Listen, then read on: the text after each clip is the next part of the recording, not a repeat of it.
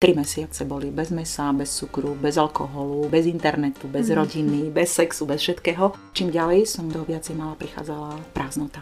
Že znova som skončila v nemocnici a bolo to veľmi brutálne. Mne sa zrútil svet za mm. päť minút. Silou toho myslenia, tej viery v sebe dokážeme zmeniť niekedy aj ten osud. Každá choroba je našim darom. Dve zranené duše, ktoré si lížu rany. Najhoršia vec je, keď my tú obeť ľutujeme. Napíš mi päť pozitívnych vecí, ktoré ti táto situácia dáva. Ako môže byť žena v manželstve alebo v partnerstve prostitútka? Ona na nejakej podvedomej úrovni to dieťa ako keby ani nechce. Kľudne urobiť ten prvý krok, ale prvý krok neznamená vyspať sa s ním. Dokazovanie si niečoho, to je potom súboj eg. Dieťa je na tej vibrácii tej svojej mamy. Duša je tu ešte ďalších tridsaťšesť dní. Nachytáme tie negatívne entity a môže sa nám až meniť život. Ja sa vyhýbam pohrebom. Nech je to akékoľvek náboženstvo, môže v tom byť to dobro aj to zlo. Cezo mňa si vedia oni pomôcť. I was born to be free.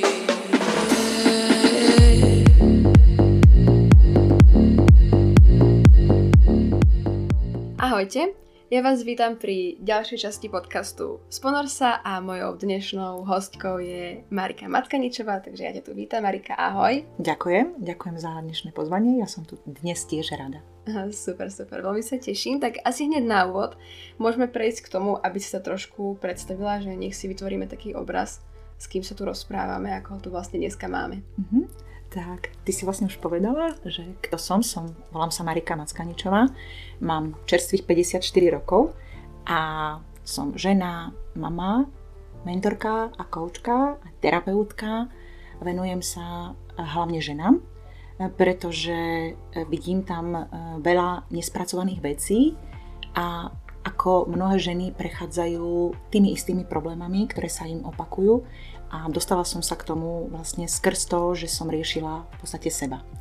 Lebo som mala veci nevyriešené, mala som mnoho tieňov nespracovaných a vôbec to nebolo prvoplánované, ale tým, že tieto veci pomohli mne, začala som sa vlastne hlbšie zaoberať sebou, tak som prekopala, dá sa nazvať, celý svoj život a potom som sa rozhodla, že toto by mohlo pomáhať aj iným, hlavne teda ženám, tak týmito vecami vlastne sa zaoberám a venujem sa. Som vyštudovala nedávno neurolingvistické programovanie, ktoré sa venuje vlastne podvedomiu, práce s podvedomím, e, zablokovaným rôznym vzorcom, ktoré sme vlastne získali v detstve a učí nás vlastne, ako správne komunikovať, ako správne reagovať, ako zistiť, kde sú tam tie nastavenia, ako dosiahnuť proste nejaké svoje ciele, prečo sa nám niečo v živote deje.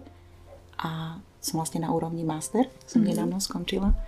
A predtým som vlastne študovala spirituálnu školu. To je vlastne tomu už šesť rokov. Keďže som mala ja sama vlastné problémy, som chcela, som bola veľmi príliš hlavé, som mala vybudovaný biznis, kariéru.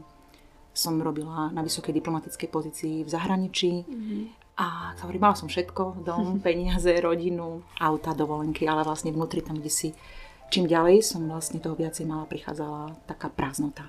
Mm. A už toho bolo veľa, takže mi tak zhora začali prichádzať rôzne problémy, nespokojnosť, problémy vo vzťahoch, potom už choroby, lebo my keď niečo potlačame, mm-hmm. tak sa to odrazí aj na fyzickom tele. A už toho bolo tak veľmi, veľmi veľa. Už mi to začali zrkadliť vlastne aj blízky príbuzní, konkrétne moje deti, hlavne starší syn, tak som potrebovala tú hlavu vypnúť a chcela som začať vlastne nejakým spôsobom meditovať, lebo tá hlava už bola taká preplnená, nevedela som ju vypnúť. A tak som pred šiestimi, no už viacej šesť a pol roka stretla náhodou jednu úžasnú žinku, vďaka ktorej som sa vlastne posunula tam, kde som dnes. Bola to mentorka, respektíve terapeutka jednej úžasnej techniky zo spirituálnej školy, ktorá je v Kalifornii, Catherine Burr, Katarina Medveď. A to bol taký jeden krásny workshop, som sa ho zúčastnila. Bola to práca s tretím okom a vlastne dostávanie sa do podvedomia, odstránenie, dostávanie sa cez, cez terapiu do tela, kde sa vlastne dajú zistiť tie naše staré traumy, lebo vlastne v tele sa všetko akože ukladá. Takže po tejto technike, po skončení toho workshopu mi vlastne ona ponúkla, že aby som si tú techniku vyskúšala.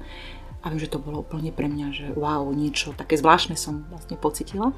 A a potom som chodívala vždycky, keď ona tu bola, ona je pôvodom zo Slovenska, mm-hmm. takže vlastne vždycky, keď tu bola, v podstate väčšinou vo Viedni, tak som chodievala na tie terapie a mne sa to po roku tak zapáčilo, možno som ich absolvovala, ja neviem, neviem koľko, možno aj stovku, bolo to mm-hmm. pre mňa veľmi posilňujúce, výživné a videla som, aký to malo obrovský vplyv na mňa, tak som sa rozhodla vlastne sama túto školu študovať.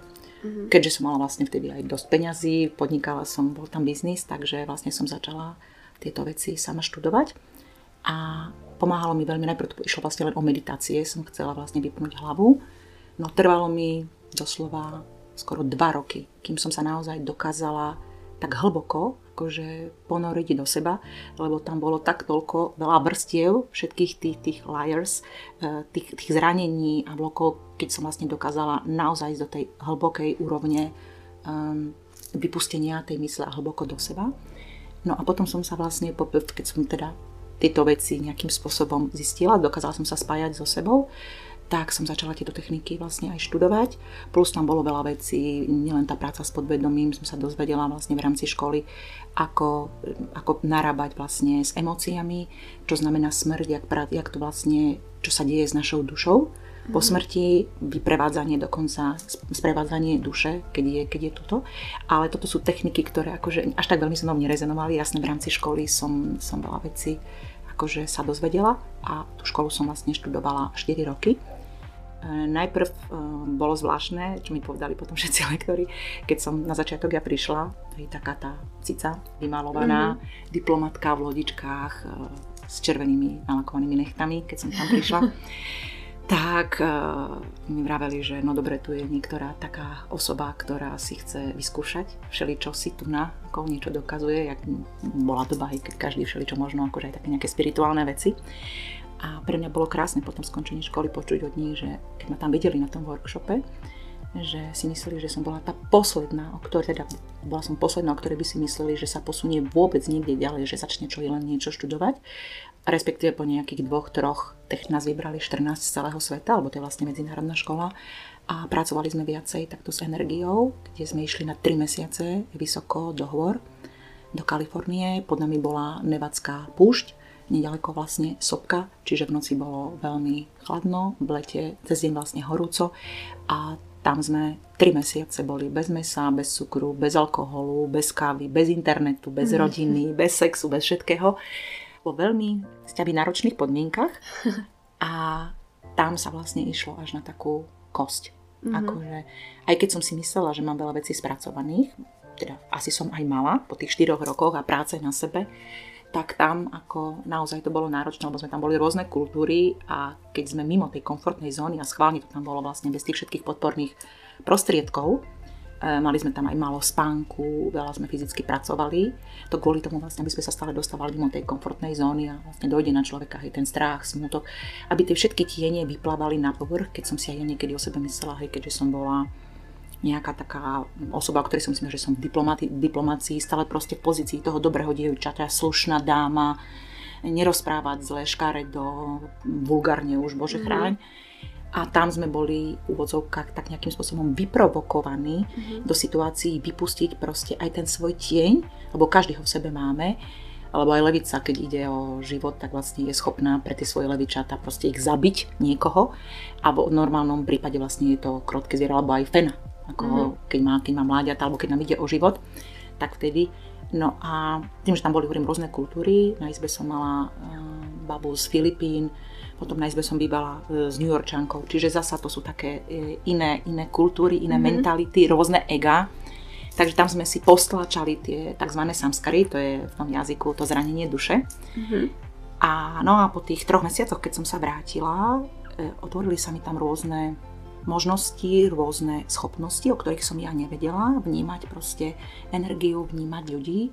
Takže keď som sa vrátila, tak som sa rozhodla vlastne komplet nechať svoj krásny biznis. Ja som mala svoju firmu na účtovné daňové poradenstvo audity, lebo toto som ja vlastne kedysi vyštudovala, účtovníctvo a auditorstvo.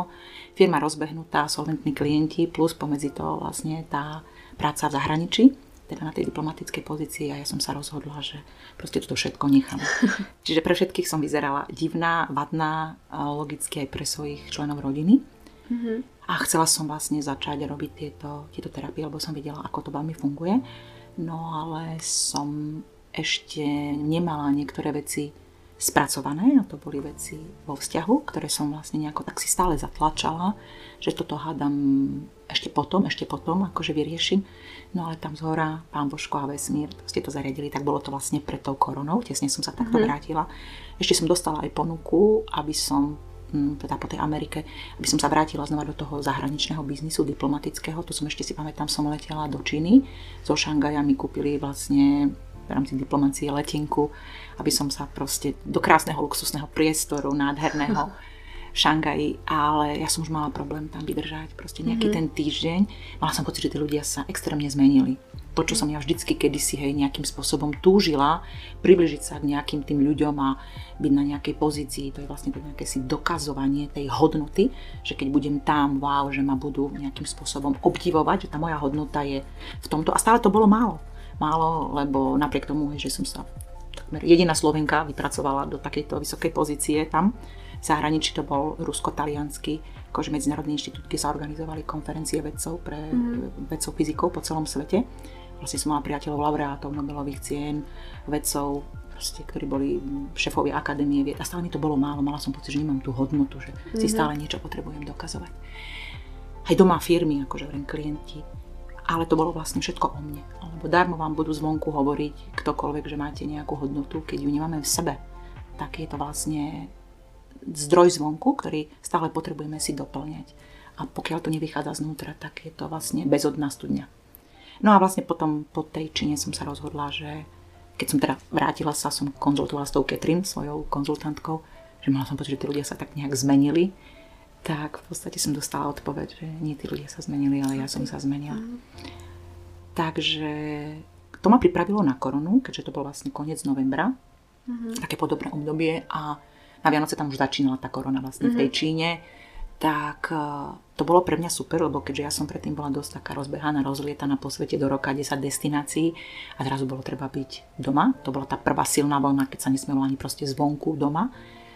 A tam som si potrebovala ešte doriešiť všetky tie svoje nespracované veci v partnerstve, mm-hmm. ktoré sa mi roky ukazovali.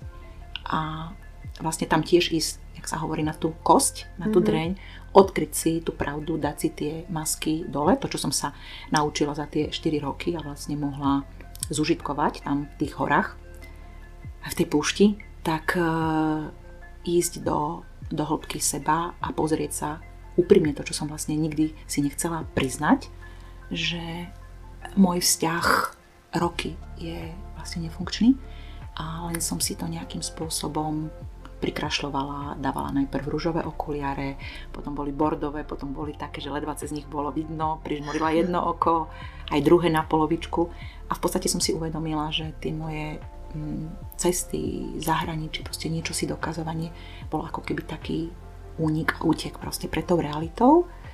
Chalani, synovia už boli vlastne veľkí, takmer dospelí a tam som videla vlastne nejakú tú prázdnotu, že tie deti už uh, ako keby ma nepotrebovali. Mm-hmm.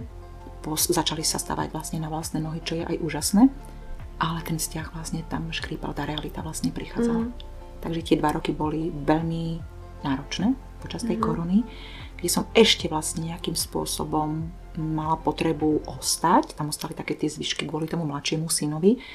Ten mal vlastne čerstvých osemnásť a bol v treťom ročníku, v septime, v septime asi tretí ročník maturitného ročníka, hej, mm-hmm. septima oktáva. Tak som chcela, mal veľmi dobré známky, tak som sa bála, niekde v kútiku duše som cítila, že to bude veľmi dramatické, ten odchod. Tak som ešte dva roky v úvodzovkách seba ako keby obetovala, mm-hmm. že nech to nejako proste doma dofunguje, do tej jeho pohodovej maturity, do jeho príjimačiek. Tak všetko sa udialo tak, ako sa malo. V podstate dostal sa do školy, na ktorú chcel študovať. Vytvorila som nádherné podmienky, ale vlastne na úkor seba. Mm-hmm. Čiže ja som znova po tých ďalších dvoch rokoch, lebo môj zdravotný stav vlastne už bol tak napätý, že som vlastne znova skončila v nemocnici a s vecami, mm-hmm. ktoré mi ukazovali tie nevysporiadané partnerské veci, a to sú vlastne tie gynekologické veci, ktorými mm-hmm. som ja vlastne roky trpela. Čiže znova som skončila v nemocnici a bolo to veľmi brutálne. A tak som si povedala, že a dosť, po tej narkóze som sama sebe, vtedy v nemocnici si pamätám ten bod, keď som si povedala, že a je to posledný krát, som dala sebe taký nejaký vnútorný sľub sebe aj tam hore, nejakú takú vnútornú tichú prísahu, že je to posledný krát, keď som v nemocnici, že čo sa ešte musí stať. Tak som prišla domov a som sa v podstate odsťahovala mm-hmm. zo spálne do tej staršej, do, do izby toho staršieho syna a odtedy to vlastne už naberalo tak na tých obrátkach aj v tom vzťahu, že som vedela, že potrebujem vlastne ukončiť niečo, čo bolo roky nefunkčné, bolo to náročné a bolestivé, pretože to bolo tridsať rokov mm-hmm. manželstva, ale musela som byť k sebe úprimná a chcela som byť k sebe úprimná, takže som minulého roku také tie napätia, som vlastne v apríli, keďže tam sa nedalo fungovať v tom, v tom dome, kde sme boli, lebo ja som vlastne dovolila prekračovať tie svoje hranice, tú svoju hodnotu a logicky to naše okolie si na to zvykne. Mm-hmm. A veľmi ťažko sa už potom nastavujú hranice, keď je to takmer už akože neúnosné. Ešte také zabiehnuté celé. A už až veľmi, tak ja som vlastne napriek tomu, že ten dom som hej vybudovala, zarábala som o mnoho väčšie peniaze, ako zarábal môj manžel. Takže v rámci svojho bezpečia, psychického, dokonca potom už aj fyzického a vlastne mm-hmm. aj nejakého, nejakej harmonie a dôstojnosti, aby vlastne ostala taká nejaká normálnosť vo vzťahu, lebo tam bol s nami mladší, ten mladší syn, som sa rozhodla odísť, som si odišla do prenajatej garzonky, tak sa veci proste vyriešili a no a keďže som bola, že som len dávala, dávala a mala som si vlastne cez to dávanie som čakala nejakú tú, to uznanie od, od tých iných, akože ja som si dokázala tú svoju hodnotu, že ja som tá dobrá, tak mi tam zhora ten Pán Božko a ten vesmír ukázal, no keď nechceš moja, tak som vlastne odchádzala s nejakými igelitkami, lebo mi nebolo to volené. Nechci mm-hmm. zobrať, že vyslovene s osobnými vecami a s počítačom. Som odišla do garzonky na dvanáste poschodie, bez balkóna, kde zle odtekala voda, čiže z krásneho rodinného domu s nádhernou záhradou, s jazierkom a ze vším všudy. Takže všetko som nechala a odišla som preč. Wow.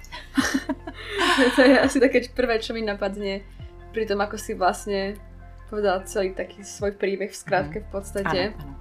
Že tam bolo veľmi veľa takých momentov, kedy um, ako by som až tak, že je žasla, že ako sa to celé tak nejako vyvrbuje, že fakt, že niekto by mohol povedať na prvý pohľad, že a tá Marika, ona má dokonalý život, že všetko má, parádny dom, rodina, cestuje, kade tade, ale že vôbec to nemusí odrkadľovať to, čo ten človek prežíva tak vnútri a že vlastne to, ako ty si cítila nejakú takú prázdnotu a to, že si nebola nejakým som naplnená, tak to mi príde veľmi fascinujúce, že vlastne ako my ľudia vieme dobre skrývať to naše prežívanie a máme presne také tie masky a toto a snažíme sa cez tie nejaké externé veci ako keby, že nejakú takú sebahodnotu hľadať a pritom tá sebahodnota by mala vychádzať práve z nás, ale teda aj celkovo ten prerod do toho života, aký máš teraz, čomu si sa začala venovať, tak mi to príde veľmi fascinujúce, že je fakt taký obrad o sto osemdesiat stupňov by som povedala. A čiže vlastne ty si ako kebyže pracovala v podstate v takej že racionálnej sfére, hej, že si mala ten biznis a všetko takto a potom teda si náhodou v úvodzovkách, lebo teda náhody asi úplne existujú, stretla uh, tú uh, pani Medveď zo Slovenska, ano. Ktorá vlastne ťa ako kebyže priviedla na nejakú takúto spirituálnejšiu cestu a odvtedy si začala viacej riešiť aj to také svoje prežívanie a to svoje vnútro, alebo to začalo teda už nejaký čas predtým, alebo ona bola takým akoby, že spúšťačom? Uh, ono, tá spiritualita vlastne bola vo mne už dávno, možno, mm-hmm. to som sa vlastne potom aj dozvedela, keď máme vlastne niektoré veci spracované, lebo my sme priemerom všetkých inkarnácií, ktoré sú doteraz, čiže som mala mnoho vecí zrejme z minulých životov mm-hmm. a ja som tú spiritualitu tak v sebe aj cítila. V podstate ja som sa narodila, alebo som z silnokatolíckej rodiny, čiže tam to bolo takéto, to, tá vnútorná viera, hlboká, ale veľa za tým bolo aj takej tej, akože toho náboženstva, mm-hmm. čo nie vždycky, akože je správne, keď nás učia vlastne všetko je hriešné, zlé, cítiť sa vlastne len ten vinný človek. A niektoré veci vlastne nás potom ovplyvňujú celý život, že vlastne aj tu dostaneme nejaké, nejakú výchovu z detstva a nás to akože nejakým spôsobom formuje. U mňa nastal taký prvý veľký, akože naozaj duchovný prerod, čiže nie len takéto to taká tá viera nejaká len cez to náboženstvo. Keď som čakala toho mladšieho syna, ktorý už bude mať teraz, má dvadsaťjeden rokov, a stal sa taký príbeh, v podstate ja mám dvoch synov, ale bola som štyrikrát tehotná, mm. čiže prvýkrát som potratila, potom sa narodil starší, potom bola dlho pauza, lebo som mala rôzne tie všetky tie gynekologické problémy, cysty, polypy, myomy. Potom som otehotnila, mala som maternicové tehotenstvo, pri ktorom som mm. skoro zomrela, mi povedali, že viacej detí už asi mať nebudem, takže s tým som sa potrebovala zmieriť, a keď som to vlastne vypustila, podarilo sa mi otehotnieť vlastne štvrtýkrát. Ale aby to nebolo také jednoduché, tri mesiace som ani nedýchala, že či náhodou mm-hmm. nepotratím. A potom e, sa robí asi v štvrtom mesiaci, na začiatku štvrtého mesiaca, také hormonálne vyšetrenie, e, sa to volá alfa-fetoproteíny z krvi, kde mi zistili vlastne nejakú e, zlú hladinu hormónov. Už si teraz nepamätám, keďže je to vlastne už Jasne. dávno. Jedno, keď je vysoké, je vysoké a nízke, čiže keď sú extrémy, hrozí Downov syndrom, a druhé opačné je raštepy chrbtice, čiže fyzické mm-hmm. poškodenie, a mne, škodilo, mne hrozilo vlastne to fyzické poškodenie. A vlastne teraz, teraz pred štyrom piateho bolo to presne, pamätám si, piateho decembra, som dokonca bola na odber plodovej vody, šla som si pre tie výsledky, na tú genetiku, to bolo v Bratislave na Kramerova, preto si pamätám, lebo to bol vlastne ten Mikuláš, išla som s darčekmi nabálená pre toho staršieho syna, tak som sa len tak zastavila hej, pre, pre tie výsledky, veď nemala som ani ten vek ešte, akože, že by bolo nebezpečenstvo, mala som čerstvých tridsaťdva rokov. To bolo piateho decembra a viem, že mi proste povedali, teda keď som sa tým zastavila, úplne vysypali z, z rýchlika, mám profesor úplne z genetiky, že čo ma vlastne čaká, aké sú tie mm-hmm. výsledky katastrofálne, že sa narodí s raštepom chrbtice, že nikdy nebude chodiť, že bude na invalidnom vozičku, vedeli sme, že to bude teda chalan, chlapec, a že z takýchto dvoch medicínskych, stále mi to ešte, keď mi to vychádza, a keď je to dvadsaťdva rokov, je to pre mňa náročné, aj keď to mám akože spracované. Z medicínskeho hľadiska, keďže vlastne interrupcia už nie je možná, prvé tri mesiace, ale pri takýchto mm, záležitostiach vlastne medicína umožňuje prerušiť to tehotenstvo. No tak akože mne sa zrútil svet za mm. päť minút, lebo som si niečo také nevedela predstaviť, niekedy rašte pre mňa bol vlastne len tá pusina nejaká, Aha. takáto. Tak to mne ten pán profesor povedal, že to je vlastne kozmetická úprava, že to je nič. Som si nevedela predstaviť, že raštep chrbtice je otvorená, proste nejaká lebečná dutina a vlastne nejaké cez hadičky krmenie a mm. ako, no, no šialenstvo, ako to som proste ani netušila. Takže mala som maximálne týždeň na to, aby som si to rozmyslela. No a vtedy sa začalo nejaké také možno moje, tedy v tom, v tom čase peklo na zemi, hej, keď som sa jasne že zrutila. Fyzicky, psychicky, mm. logicky, lebo to bolo, proste som mala pocit nespravodlivosti, že prečo ja, hej, hnevala som sa na celý svet, na Boha, mm. že prečo ja, čím som si to zaslúžila, však ja som tá dobrá, starostlivá, v živote som nebola na nejakú interrupciu, modlím sa a tu sa starám o každého a ty mi toto tu zhora akože dáš, no ale to vlastne som potrebovala aj zo svojho vnútra, lebo nič nepomáhalo, deň za dňom odchádzal a ja som potrebovala vlastne ísť do nejakej tej svojej pokory. A vtedy tam som vlastne zistila, že nikdy v živote by som už neodsúdila žiadnu ženu, ktorá z akýchkoľvek dôvodov ide na interrupciu, ani keby to bola tá tzv. Prostitútka, ktoré boli vlastne, v tej dobe bola taká známa tá Krížna ulica, mm-hmm. ktoré chodievali, akože šlapali tie ulice a vlastne možno, že aj trikrát do roka išli na interrupciu a vlastne v pohode otehotnili. To bolo také pre mňa pustiť to, lebo som zažila tú silnú bolesť a nikdy nevieme, nie sme v topánkach toho druhého, ako sa rozhodne a keď ešte v takých podmienkach, hej, že vlastne tá žena je, nemá žiadnu podporu, nemá nikoho, nemá zázemie, teda ani ten partner ju nechce a už nehovorím akože ďalšie iné okolnosti, nemá tú vnútornú silu. Takže to som sa naučila chápať, ale aby som sa vrátila k tomu, čo bolo vlastne u mňa, som rozmýšľala, že prečo sa mi to stalo. Vlastne som povedala, mm-hmm. že mi nepomôžu ani peniaze, ani prosby, ani hrozby, deň za dňom proste plynul. Tak uh, prišlo proste jednu noc, boli to besené noci, keď som sa chcela zobudiť, že to je vlastne len mm-hmm. ako nejaký zlý sen. A znova, akože nad ránom som zaspala, po nejakej chvíli som sa zobudila, lebo starší syn vstal, bolo treba s ním do škôlky. Tá realita, tej realite som čelila a vždycky, keď som už mala, jasné, tie myšlienky, aby som bola úprimná, boli také, že hej, keď ten, tá, tá spoločnosť to umožňuje, však možno je lepšie nežiť v takomto, s takýmto dieťaťom, aký je to proste život, to, čo mi aj ten, ten profesor povedal, hej, že predstavte si, že ste vzdelaná, inteligentná žena, aký život vás čaká. ochrnuté dieťa, ale nejak vnútri som cítila, že pre niečo sa mi to deje. Že ten život my nedávame a nič sa nám nedieje náhodou.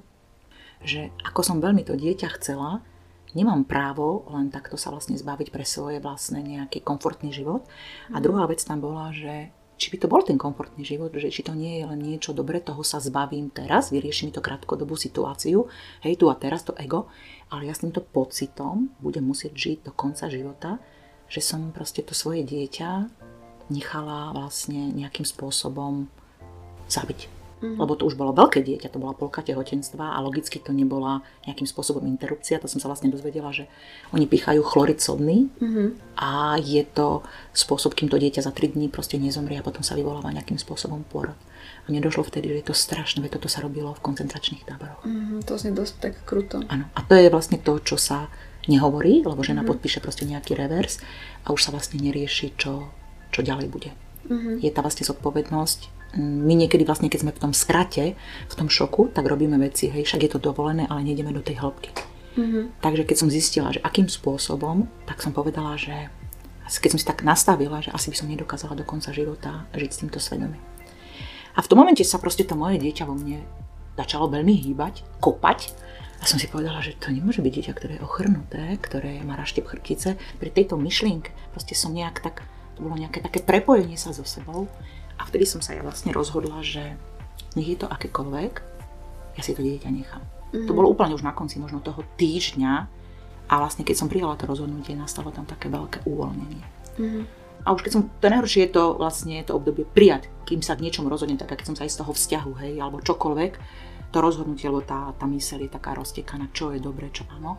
Čiže už keď som potom prišla, podpísala ten revers, tehotenskú knižku som mala do čarbanu, fixami, červenými, každý na mňa pozeral, že som divná a ujetá.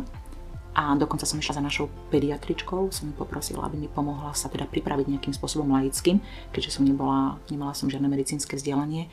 Uh, prijať to dieťa, lebo to jedna vec je dobre, rozhodnúť sa, ale druhá vec, ako byť pripravená na to, že z pôrodnice ja sa vrátim a potrebujem nejakými hadičkami ho akože nejak krmiť a nejako proste to, to vyprázdňovanie, vidieť proste nejakú v úvodzovkách hrozne poviem dieru v bruchu, asi sa človek zosype, keď vie, že to je jeho dieťa, aby som sa nejako na to pripravila. Čiže ja som sa za to na to začala pripravovať. Úžasný prístup bol tej pani pediatričky, neviem, ako ma dodnes si pamätám, ako ma objala, že vtedy videla ona vo mne nejakú vnútornú silu, mm. ale ja som si vlastne každý deň, každý večer som si vlastne predstavovala, že to dieťa je zdravé. Mm-hmm. Proste nejakým takým spôsobom, že to vlastne prijímam a modlila som sa takým tým svojim, takouto svojou hĺbkou k tomu skutočnému Bohu.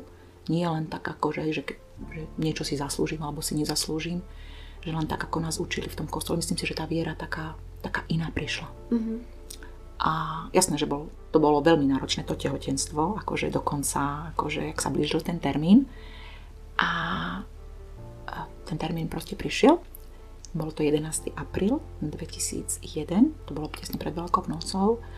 A v podstate to bolo také, je to baran, to je proste nový život. A ten pôrod prebehol za necelé dve hodiny. To bola taká rýchlovka, ja som nestihla. Ja som vlastne nevydala hláska, vôbec nič. Mm-hmm. Akože je zvláštne, lebo som bola tak fokusovaná na to, že čo sa môže udiať, že ten porod bol pre mňa ako takmer nejaký akože nič. A to je to vlastne, vidím aj tú silu našej mysle, lebo my si vlastne niekedy sami robíme niečo, že bojíme sa už vopred niečoho a na čo sa fokusujeme, to sa udeje. Čiže pre mňa bol pôrod niečo, čo nie je podstatné, ale z toho hľadiska, že akože by som sa mala čoho báť, skôr som sa fokusovala, že to, čo potom bude, mm-hmm. čo nejakým spôsobom uvidím. Aj keď tie ultrazvuky, hej, čím ďalej akože nenasvedčovali, lebo čím je väčšia porucha, tak je to viacej vidno. Ale tak jeden nikdy nevie pred dvadsiatimi dvomi rokmi, aj keď bola tá technika už fajn, ale nie sú predsa len také ultrazvuky, aké sú dnes. No a pointa je to, že ten syn sa narodil, vlastne mal desať Apgarové skóre. Aj ten môj gynekolog, ktorý ma veľmi podržal, bol úžasný, ktorý mi aj povedal, že vlastne keby niečo, tak môže vlastne zabezpečiť na tých detských kramároch, akože rôzne tie operácie, ktoré treba, keď častokrát sú viaceré mm-hmm. na postupne, tak ten čas som ani nedýchala, hej, že či niečo pediatri nenajdu, aj keď sme vlastne prišli domov, že úplne, úplne zdravé dieťa. Mm-hmm. Uh, obdobie prvých dvoch rokov bolo veľmi náročné, lebo tá psychika, ktorú som prežívala, bola určite, akože sa niekde musela odraziť. On proste reval, reval a reval. Ja som sa bála, my bývali sme vtedy v paneláku, že susedia na nás zavolajú sociálku, že týrame dieťa. Ale to bolo vlastne to, že on potreboval byť taký objatý. Ja som kojila všade, kde sa dalo. Som chodila jak taká tá áraňa s takými voľnými košelami. Proste mi to bolo jedno. Aj na obrubníku, kdekoľvek, lebo vlastne to bolo jediné, kde on vlastne potreboval byť taký prijatý. A e, chcela som vlastne povedať to, že tie m, predpovede, že nikdy nebude chodiť a nikdy vlastne ostane na tom invalidnom vozíku. Keď mal desať mesiacov, začal chodiť. Takže to je niečo, čo vtedy zmenilo môj život. Už vtedy, pred toľkými rokmi. A vedela som, že nejaká tá vnútorná sila, nejaká taká spiritualita je vo mne. Čiže to je vlastne časť môjho takého príbehu, keď viem, že silou toho myslenia, tej viery v sebe, dokážeme zmeniť proste niekedy aj ten osud. Mm-hmm. Tak to je zase ďalší taký silný príbeh, že vlastne lekári si myslia jedno a našťastie im to vôbec nevíde. Že, ale že absolútne im nevíde nejaká ich predikcia. Akože veľmi silné. No, ja som za to nesmierne vďačná, som povedala, že to bolo najlepšie rozhodnutie a vidím, že vlastne verím, že je to nejaké také iné volanie, väčšinou to sú také tie, tie nenáhody, že z neho bude raz veľmi úžasný lekár, lebo ho to neskutočne baví. Mm-hmm. A vidím aj to, že ako ja som sa vlastne po tých troch mesiacoch, keď som bola vlastne v tých horách, keď mi lekári dokonca už chceli zobrať tú maternicu, alebo cysty, polypy, myomy, ak sa štandardne dnes rieši všetko instantne a rýchlo, rýchlo, zbaviť sa nejakých problémov, ale vlastne každý problém, každá choroba je našim darom. Pozrieť sa do svojho vnútra a ísť vlastne do seba. Lebo my keď odstraníme len niečo a neodstraníme tú príčinu, dávame si proste tie lieky, jedné, druhé, tretie, tak to ako keď ten koreň z tej buriny nedáme preč, tak nič, nič sa nezmení v našom živote. A mne takto odišli vlastne po, tý, po tých troch mesiacoch komplet cysty, polypy, myomy, pravil sa krvný tlak. V podstate teraz, môžem povedať, mám čerstvých päťdesiatštyri rokov, ja neužívam nič, žiadne lieky, mm-hmm. nemám problémy s tlakom, nemám problémy s cukrom, nemám problémy s cholesterolom, nemám problémy s menopauzou. Čiže mm-hmm. nechali mi, že mám všetky orgány, tak chcem povedať, že vlastne tou prácou na sebe, že si dovolíme pozrieť sa do tých svojich tieňov, vyčistiť to tam, čo v nás je, poodpájať tie, tie synapsie, tie, ktoré sme si do hlavy dali, ako, ktoré sme dostali ako deti a vlastne urobiť aj také nejaké to odpustenie, pretože ja som sa tiež vlastne hnevala, hej, koľkokrát na tých svojich rodičov, že toto urobili, hento urobili, prinútil ma k nejakým veciam, kým som pochopila, že robili to najlepšie, čo vedeli. Takisto aj my sme svojim deťom, ako ja som dávala im to, čo som v, tej, v tom období najlepšie vedela na nejakej úrovni vedomia.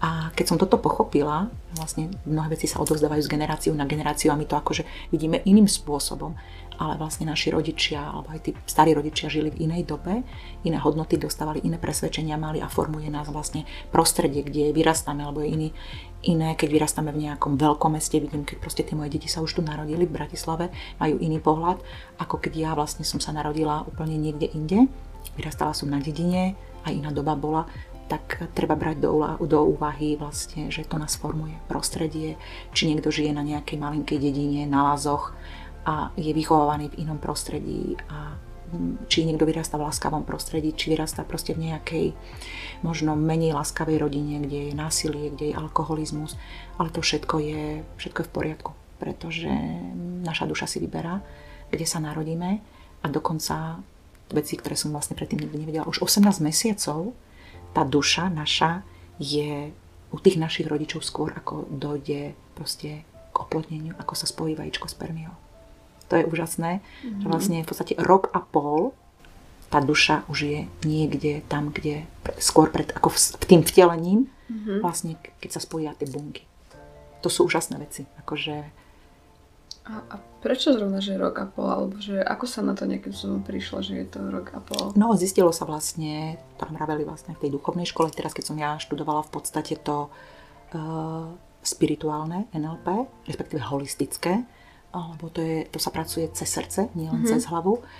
Čiže ľudia, ktorí, to, viem to od toho svojho učiteľa, ktorý je vlastne vysoko spirituálny, uh, vyštudoval mnoho veľa škôl a takisto aj ten zakladateľ tej Clairvision školy, Samuel Sagan, ktorý vlastne bol až osvietený. Takže vlastne títo ľudia sa dostali skrz vlastne tie svoje inkarnácie a cez tie svoje vedenia a videnia, že je to tak. Uh-huh.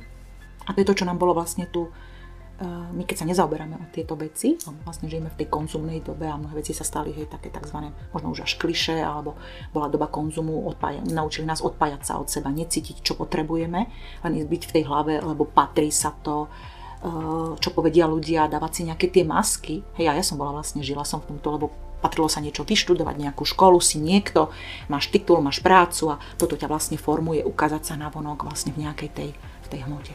Mm. Ale my vlastne prídeme do bodu, keď v istej fáze života, že potrebujeme sa spojiť sami so sebou, lebo všetky odpovede vlastne sú v nás. Všetko mm. je v nás. Mm-hmm. A ty si teda vlastne už tak akože dosť načrtla nejaký svoj príbeh, aj také rôzne spirituálne veci a tak.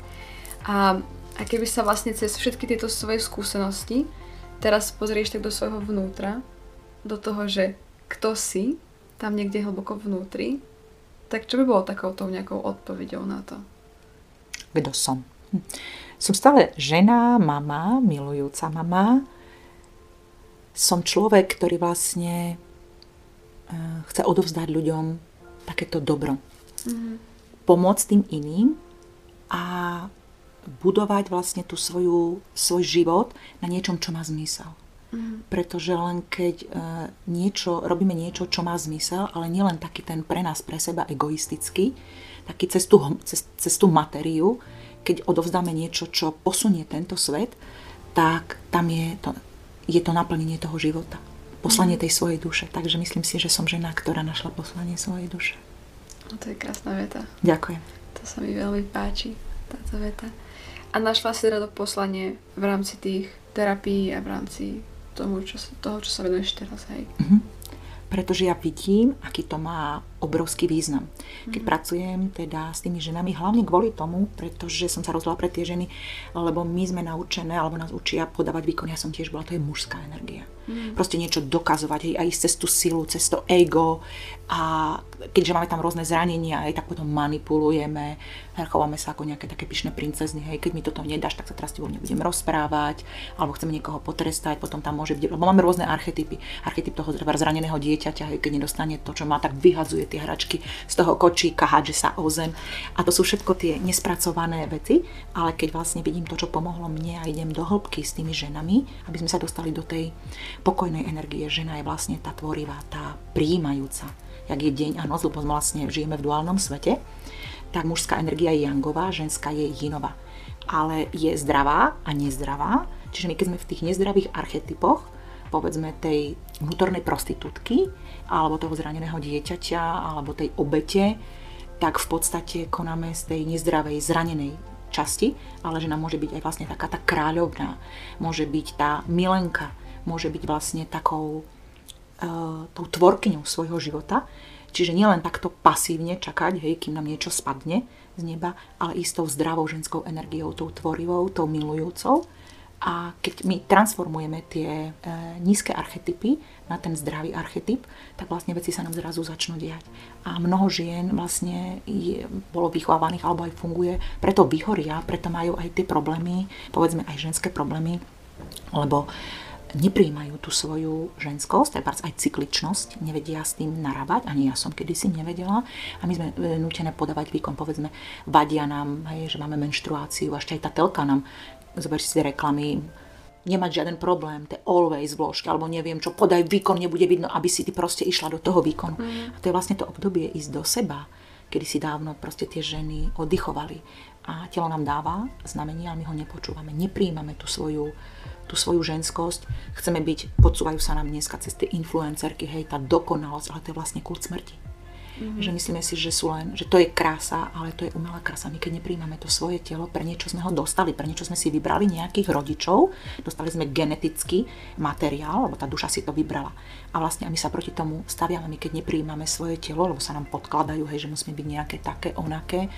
Tak teraz jasne zase na tom založený biznis uh, uh, tých uh, prosím ťa, pomôž mi, uprav, estetické, estetická chirurgia, a vlastne keď si dávajú upravovať, hej, nemám rada svoje prsia, tak aby som bola umelo dokonala, niečo si tam dávame, čokoľvek, čo nemáme radi na svojom tele, neprijímame, je to vlastne búrenie sa, je to nenávisť voči svojmu telu. A kým sme mladí, vlastne je tam tá esencia, máme energiu, ale časom vlastne, keď si tu my tú esenciu vyčerpáme, ukazujeme vlastne tam hore, že my nemáme radi to svoje telo, potom prichádzajú tie rôzne choroby a preto je aj tak veľa rakoviny. Mm-hmm. Uh, to je vlastne nenávisť voči svojmu telu, tak veľa autoimunitných ochorení, pretože vlastne vlastné telo bojuje proti niečomu, to čo je vlastne v nás, toľko veľa alergií. A keď si zoberieme, že v živote nebolo toľko liekov, kedy si za mojich čas proste jedné dvoje antibiotika. Alergie neexistovali, bolo, za, bolo priam rarita, keď mali jeden, mm-hmm. dvaja ľudia alergiu, dnes je priam rarita, keď jeden, dvaja v triede alergiu nemajú. Mm-hmm. A to je všetko vlastne tým, že my seba neprijímame. Myslíme si, dáme si tie masky, chceme, aby nás tí ľudia videli nejako inač. A my pokiaľ nie sme sami s sebou, akože vrátiť sa do tej podstaty. Stojí nás to neskutočné veľké množstvo energie. Pretvárať sa, žiť v roli niekoho iného, čiže hej, byť tá manažérka, byť tá krásna, aj dobrá matka, aj dobrá potom milenka a navonok dávame do toho veľa energie. Chceme napodobniť nejaké tie v úvodzovkách influencerky, mm-hmm. nejaké krásne usmiaté ženy dru v tých posilňovniach. To není ženská akože energia. Neznamená to, že žena sa nemá, že nemá nejakým spôsobom cvičiť, že má byť ako ovisnutá, škareda, tučná, ale akože byť v posilovni a dvíhať ťažké činky. To je vlastne tá mužská energia, to je idenie do toho výkonu a to je neprijímanie samej seba. Majú, ja keď vidím tie ženy, alebo aj vidíme, tie ženy sú navonok krásne, poupravované, nabotoxované, nastajlované, ale tá energia v nej je, sú prázdne. Mm-hmm. E- Vidíme, proste majú dokonale deväťdesiat, šesťdesiat, deväťdesiat pravidelne vo fitku, ale je to len vonkajšia, je tá studená kráľovna. Vnútri sú vyhorené, prázdne, unavené, stroskotávajú im vzťahy, majú problémy, povedzme, už aj otehotnieť, mm. majú problémy proste donosiť deti, majú kopec alergií, lebo to je vlastne z tej neprijatosti, lebo tá krása musí ísť aj znútra. Čiže jasné, nedá sa byť aj, že sa o seba nestarám, hoci čo zjem, mám sto kíl, ale to ide vlastne v takej synchronicite ruka s rukou, že aj keď mať proste nejak, nejakú, nejaké tie kilečka navyše, logicky keď mám nejaké, keď som porodila dve deti, tak ne, nemusím na seba tlačiť, že musím mať zrazu postavu, ako keď som bola modelka, proste prijať, že som, wow, ja som bola schopná darovať svoj život, darovať proste život svojim deťom, mať aj nejaké tie svoje vrásky, lebo to je tá životná múdrosť. Nemôžem predsa vyzerať, ako keď som mala nejakých dvadsať. A prijať vlastne to, že s pokorou, proste, že v každom období života je niečo, je tam krása, alebo môže byť žena aj v päťdesiatke žiariť a sú, môže žena tak, ako môže v dvadsiatke žiariť, lebo vidím, keď prichádzajú povedzme niekedy aj mladé, prekrásne ženy, alebo aj keď mi píšu, že má tiež podobne všetko, príde nádherná a je strašne nešťastná, nevie čo so sebou, mm-hmm. lebo to je to vonkajšie dávanie si tej masky krásy, myslíme si, že keď toto budeme mať, budeme šťastné. Ale vlastne prichádzajú tie ženy na to, že to nie je tak. Vlastne pracujem s nimi, aby sme sa dostali do toho svojho stredu. Treba najprv vypustiť cez, cez tie terapie, tie emócie. Úplne prijať sa taká, aká som. Odpustenie tam je vlastne odpustiť sebe. Lebo koľkokrát e, niečo sme urobili, spravili, nevyšli nám vzťahy. A najťažšie je vlastne to odpustenie samej sebe. My odpustíme mm. možno navonok iným, ale to nespracované neprijatie niečoho je tá niekedy najťažšia trauma a z toho vznikajú potom tie, tie choroby, tie hlboké, hlboké zranenia a potom je to vlastne aj na tej fyzickej úrovni. Čiže neexistuje zdravá duša a choré telo. Čiže keď niekto povie, ja nemám žiadne problémy a keď prídu, alebo niekto povie, ja vidím, že toto, toto, také rieky, a ja mám len alergiu, lebo my sme si už zvykli povedať, ako berieme, že to už je niečo samozrejme. Je normálne, že máme toľko alergií, je normálne, že užívaš lieky na cholesterol, je normálne, že užívaš nejaké umelé hormóny. Nie je to normálne. Len sa to už tak sprofanovalo, lebo tak veľa je toho, že už si myslíme, že to je normálne. Ale mm-hmm. my keď pôjdeme do toho svojho vnútra, tak až tedy zistíme, že, že je to takto. Alebo opačne, keď niekto je, zasa si povie, že neužíva žiadne lieky a nemá problémy, akože, a že má problémy. Ja mám problémy len s partnerom, lebo on je taký a taký. A pokiaľ neprestaneme obviňovať tých druhých, tak vlastne vždycky tam vidím nejaké tie nespracované témy. Lebo logicky to je vlastne ten náš, ten náš, či už sabotér, alebo analytik, alebo tá obeť, alebo v podstate všetko sme my dovolili. Čiže keď príjmeme, začínam pracovať s tými ženami, robím len s tými, ktoré neočakávajú, hej, že prídu, niečo instantné, že z večera do rána sa im proste mm. za týždeň sa im zmení, že lebo je to tá hlboká práca na sebe, viem im z tých previesť, ale potrebujeme robiť my každodenné kroky, hej, povedzme, keď sa chceme učiť nejaký jazyk, to vysvetľujem. Čiže nestačí sa prihlásiť do nejakej jazykovej školy, ísť tam raz do týždňa a vlastne povedať tam tri vety za tú hodinu, keď je nás tam povedzme desať a keď doma neotvorím tú knihu a neučím sa slovička, nepočúvam niečo, tak vlastne nikdy nebudem vedieť. Alebo keď chce niekto schudnúť, hej, tak nestačí ísť raz si zabehať, je to proste nejaký proces. Nemôžem vyzerať, schudnúť dvadsať kíl za tri mesiace. Čiže tak, jak sa tie kilá nabaľovali, alebo proste aj ten jazyk do nejakej úrovne sa chce posunúť, potrebujeme nejaké obdobie, tak musíme niečo pre to urobiť. Čiže nemôžeme očakávať instantné veci, ísť do tej hĺbky, alebo každý problém vznikol nejaké obdobie, proste od toho detstva, alebo v nejakom vzťahu, keď sme, alebo čo sa nám opakuje, čiže vždy tie ženy vypočujem. Takže na základe toho a hlavne potom ďalšia vec je, s ktorou pracujem, keď si ako, že preberie tú zodpovednosť, že či si je vedomá toho, že do všetkých tých v odzovkách, škaredo to poviem, sračiek, ktoré máme, sme sa dostali sami, a nejakým spôsobom sme to dovolili. Aj keď to vyzerá, že je to nedobrovoľne, ťažko je to prijať niektorým. Jak môžeme to, keď mám už bil, týral, rodičia mi robili zlé alebo niečo. No v podstate my sme si to nejakým spôsobom vybrali, dovolili a ľudia nám robia len to, čo chceme. Za tým sú samozrejme strachy odísť z nejakého vzťahu, lebo presne ako tá existencia, čo povedia ľudia, odísť z komfortu, z luxusného domu a ľudia, keď postavia tú materiu pred niečo, ako tie strachy, to je to vlastne ísť do tej svojej sily, do tej zdravej sily, ženskej sily a vlastne zrazu sa začnú diať akože úžasné veci. Začína nás podporovať vesmír, Boh, zrazu začnú prichádzať tie, tie, tí, tí iní ľudia do nášho života, začnú sa meniť tie okolnosti, lebo jednu krásnu vetu nám hovoril môj učiteľ spirituálny, teda ten terajší, ten, u ktorého som robila to en el pé, to Holandian, že vesmír nepozná dvojité dno. A my pokiaľ do niečoho ideme, a často vlastne mi aj tebars prídu klientky, že som nešťastná v tom vzťahu, potrebujem už odísť, ale nedokážem byť sama. Ja si počkam, keď príde niekto, potrebujem strašne toho partnera, my nevieme byť sami so sebou. Myslíme si, že tí druhí nás urobia šťastným. To je veľký omyl. Lebo my si všetko, my všetky zdroje máme v sebe. A keď očakávame, že ten partner nás urobí šťastnou, alebo proste nejakou, hej, nejakou úspešnou, vyplní nám z nás tú prázdnotu, bude nám zaplňať nejaký program a viníme ho za niečo, alebo akékoľvek svoje okolie, tak je to vlastne celé zlé. Mm. Lebo my potrebujeme, partner je tu preto, aby nás robil šťastnejšou. Aj tie vzťahy akékoľvek, kolegiálne, kamarátske, čiže všetko je v nás. Preto, keď odídeme z nejakého vzťahu, je to niečo, obdobie, aby sme išli do seba, do hĺbky a nie, aby sme skakali zo vzťahu do vzťahu. Lebo na začiatku, jasne, fungujú hormóny, v podstate sa stretnú, tam je nejaký magnetizmus, stretnú sa dve, dve tela, by som povedala, funguje tam dve zranené duše, ktoré si lížu rany, hej, na chvíľočku, nejaké tie, tie emočné a nejaké fyzické, funguje tam chémia, hej, nejaké to obdobie, dávame to najlepšie, sa sťažujeme, hej, ja som mal takého partnera, ty si mal takú partnerku, ja ti tak rozumiem, ty moje zlato, perfektné, ale proste príde tam nejaké to chvíľočku to naplnenie tých, tých hormónov, tá sexualita a zrazu potom, ako zistíme, že sa nám začínajú tie veci opakovať a možno ešte aj v horšom prípade, alebo zákonite to je tak, že my keď sme niečo nepochopili, príde to ešte v náročnejšom, akože s takou, takou väčšou fackou, čiže kým prvý partner bol nejaký, čo ja viem, že nám nedával úctu, alebo si my sami nedávame, nemáme nastavené tie zdravé hranice, tak ten druhý nás bude, keď nám to ešte ukáže, že teda nás bude podvádzať, alebo tam vznikne ešte aj fyzické násilie. Mm. A tak to ide vlastne zo vzťahu do vzťahu. Preto my potrebujeme, teda keď skrachuje vzťah, alebo keď ideme aj v tej práci zistiť, čo je v nás, čo je ten vzorec, čo sme dostali z detstva, kde je tá naša rana. Zahojiť tú ranu, pretransformovať ju do tej zdravej, do toho zdravého archetypu, nastaviť si tie hranice, pochopiť to, odpustiť si aj sebe, dobre, toto som, lebo všetci robíme chyby, logicky je to, prijať sa taká, aká som a vlastne potom my vystúpime vibračne niekde inde vyššie.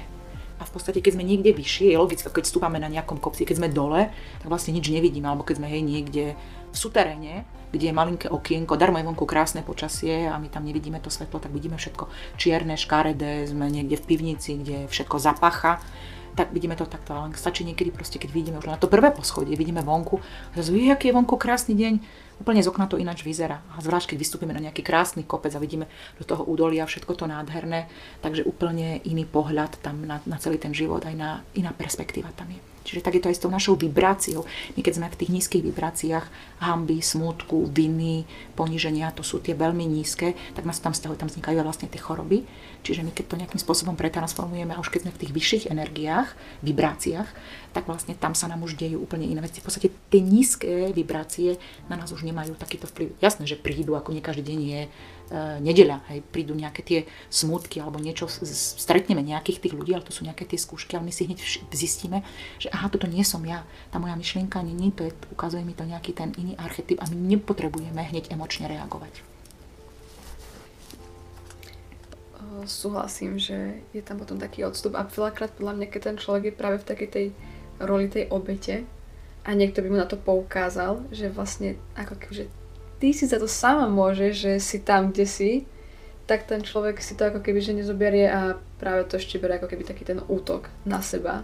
Že ako si to dovoluješ, vedia, ja som tu úplne najväčšie chudiatko, mne tu všetci robia zlé a ja som taká dobrá, ale všetci ostatní sú zlí.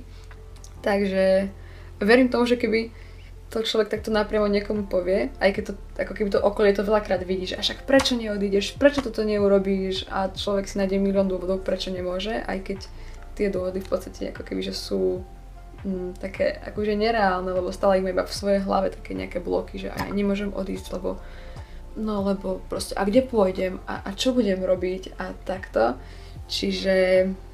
Čiže verím tomu, že nie každý ako keby si to zvláda počuť, takúto pravdu. Áno, alebo sú to... Najhoršia vec je, keď my niekoho, hlavne tú obeť, ľutujeme.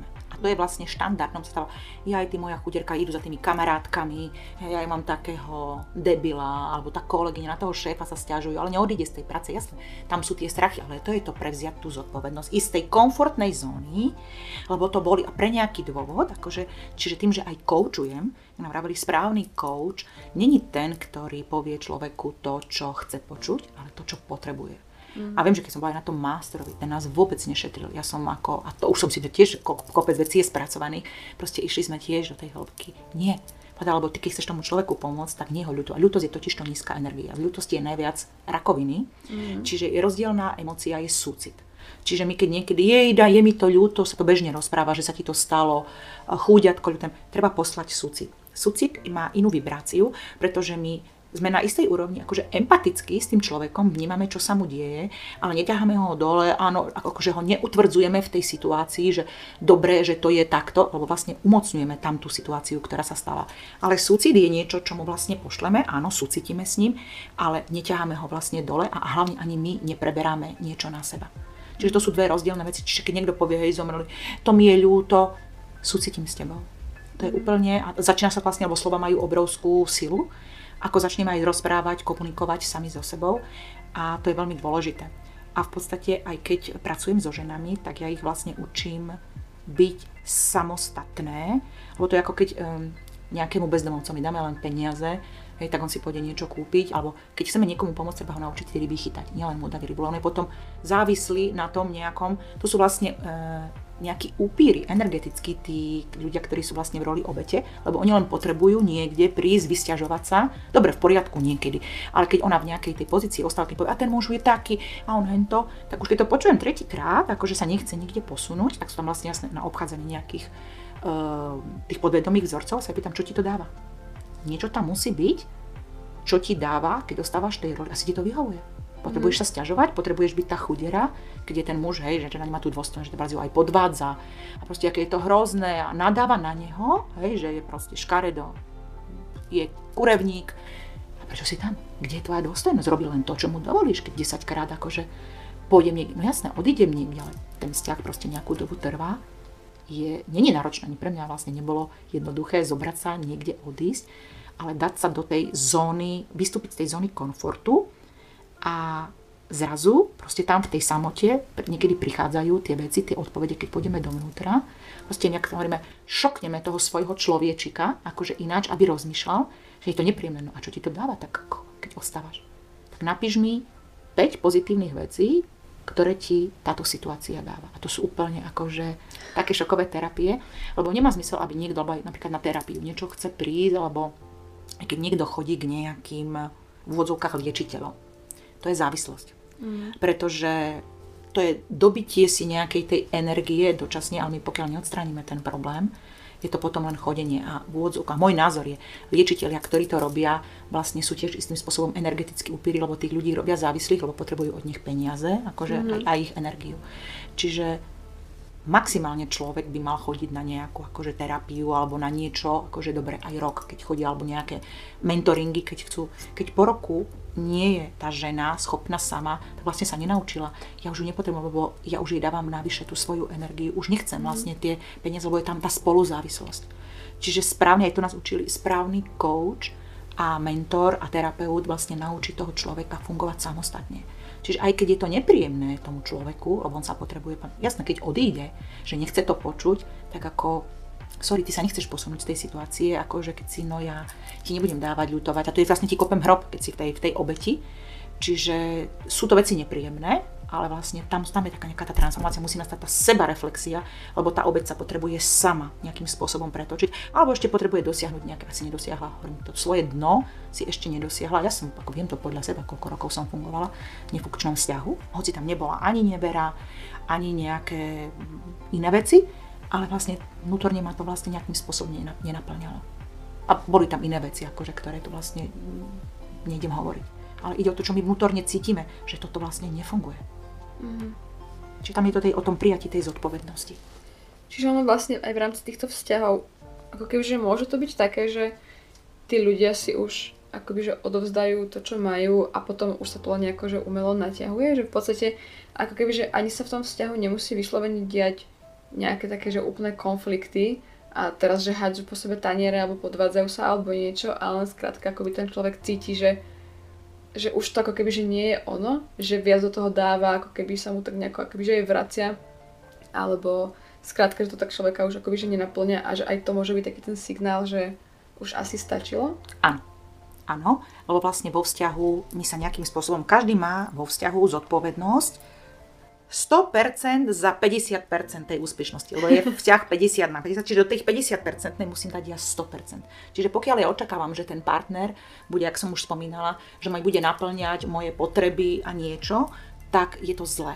Čiže my, tá prázdnota prichádza, keď nechcú obidvaja pracovať, čiže presne, ja len udržiavam niečo, ja do toho viacej dávam a postupne tam vidím, že tam není to naplnenie, akože sa v tom vzťahu necítim ako vyživená.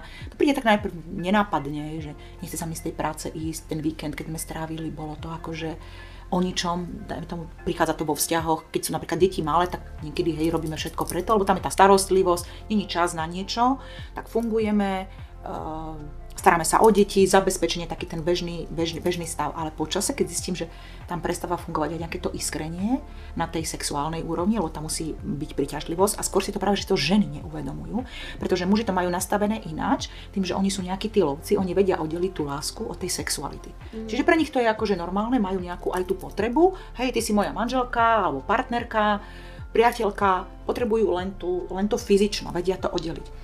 A nám často vtlkali do hlavy, hej, že však najhoršie, čo pre tie ženy môže byť, však to vydrž nejako v tom mm-hmm. vzťahu, aby bolo dobre. To bol napríklad aj môj problém, hej, že nejako, však čo tej žene to nejak nič nespôsobí, chvíľku si zatneme zuby, aby bolo dobre.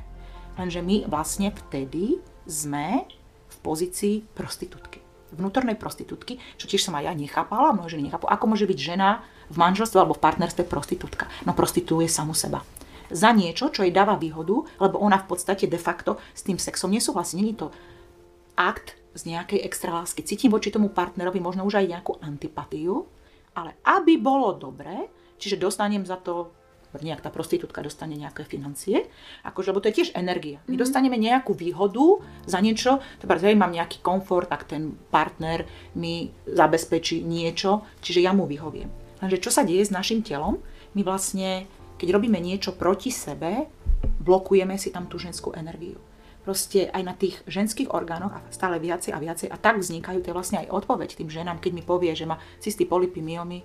Prvá vec, do čoho idem úplne, jasné, že na prvom sedení nikdy mi nepovie, lebo to sa to je o tej, o tej dôvere, mm-hmm. že tam sú nefunkčné sexuálne akože vzťahy. Prsníky sú vlastne materstvo, čiže žena, ktorá má problémy s prsiami, cysty alebo aj rakoviny, nespracované veci, to je materstvo. že vlastne tie deti ich neprijímajú alebo nevedia matky pustiť tie deti, tá nezdravá závislosť, tá matka stíhačka, ako hovorím, tam na tej helikoptére by obchádzala okolo nich, aj dospelým deťom by, či nechce, že to je zasa závislosť, preto sa čudujeme, že niekedy potom tie deti nevedia odísť, alebo keď robím hotel mama dospelému dieťaťu a sedemnásťročnému synovi alebo dcére natieram ráno, stávam desiatu a proste robím mu chlebičky a chceš hento, tie deti sa nevedia posunúť, my im vlastne berieme energiu. Berieme samostatnosť, lebo tam vzniká možno na tej nevedomej úrovni, bojíme sa toho opustenia a robia to zvlášť ženy, ktoré majú nefunkčné vzťahy. Že vlastne s partnerom nič nespája, tak vlastne na tie deti, a čo robíš, a čo chceš, a podkladáme im, na nevedomej úrovni my si tie deti nejako držíme, aby ostali na nás, potrebovali tú maminku. A proste aj tá žena v tom vzťahu, vlastne keď robí niečo, tak ide proti, proti sebe. Čiže každý jeden akt sexuálny, ktorý je nie z toho, že my to naozaj chceme, len aby bolo dobré, je vlastne prostitúcia. Mm-hmm. A na energetickej úrovni vlastne tam sa ukladajú všetky tie veci a počase začnú vznikať proste všetky tie, tie gynekologické problémy. A preto je dneska takýchto akože, alebo zasa nevýhoda, keď zasa skáčeme z toho vzťahu do vzťahu. A ďalšia vec je, ktorú vlastne ženy ani nevedia, sedem rokov ostáva v nás energetická stopa po každom jednom sexuálnom partnerovi. Čiže tá jeho energia. sedem rokov. Čiže preto aj pozor na tie striedavé vzťahy, vlastne nejaká taká tá promiskuita, lebo aj keď skončí ten vzťah, sedem rokov tá energia vlastne v tom v nás je. Teda keď ten muž je nejaký frustrovaný, keď je, dajme tomu, koľkokrát e, sa pestuje, že dobre, tie vzťahy na jednu noc. No, keď toho partnera nepoznám, väčšinou si ten človek ide na ten jednorázový sex, ide čo? Ide tam vlastne len o to fyzické vypustenie nejakej tej energie, niečo, čo mi povedzme, partnerka doma nedovolí, mám nejakú uchylku, idú do tých, do tých verejných domov za tými, povedzme, prostitútkami, lebo mu urobí niečo, čo tebárs tá partnerka není ochotná. Ale on je vlastne nikde, alebo to pracovne je frustrovaný, nahnevaný. Ten človek, keď k tej žene nič necíti, vlastne či už ten sex na jednu noc, je to tam vlastne, hej, odpojíme sa od seba, alkoholom vlastne tam vznikajú tie zábrany, však štandardne takto vzniká niekde na nejakej diskotéke, v bare, alebo na nejakej krásnej dovolenke. Ale v podstate tam není žiadne citové prepojenie. My sme ešte len tým alkoholom alebo nejakou istou drogou sa odpojíme, aby sme necítili nejaké, že si vážim samu seba, ide tam vlastne len nejaký ten zvierací pud, ale ten človek, vlastne ten muž, on keď tú ženu nemá voči nej brať nejakú, nejakú túžbu, tam ide o uspokojenie len čisto tých svojich potrieb a tou energiou on sa potrebuje nejako vybiť. Ale v tej energii ide všetka tá negácia, negativita, frustrácia, hnev, potlačené veci. A bez ohľadu, či tam je nejaká ochrana, akože či sa používa kondom, alebo tam ide o tú energiu. Mm. Čiže kondom nás chráni od nejakých tých chorôb, proste, alebo od nejakého otehotnenia, ale tá energia v tom, v tom akte je. Mm. A to vlastne nevedeli, ale sa bežne ani nevie, vlastne, keď sa nepracuje s energiou, nie sa nejde do tej nejakej spirituality, že ten vzťah je aj niečo iné. Keď keď žijeme vlastne v nejakej tej hmote, tak sa zameriame vlastne na to vonkajšie potešenie, že čo to znamená vlastne to prepojenie toho muža aj tej ženy. A teraz, keď tá žena že odíde z toho vzťahu, nestihne sa spracovať svoje veci, tá energia, tej muža, energia muža v ňom ostala, proste aký boli na nejakých tých už hádkach, čokoľvek, keď ten partner je z ňom nespokojný, hej, keď teraz nebude mať ten sex a ten vzťah nefunguje, čiže ona aj keď vyhovie akože tomu partnerovi a ten vzťah nefunguje, ona si toto všetko do seba púšťa.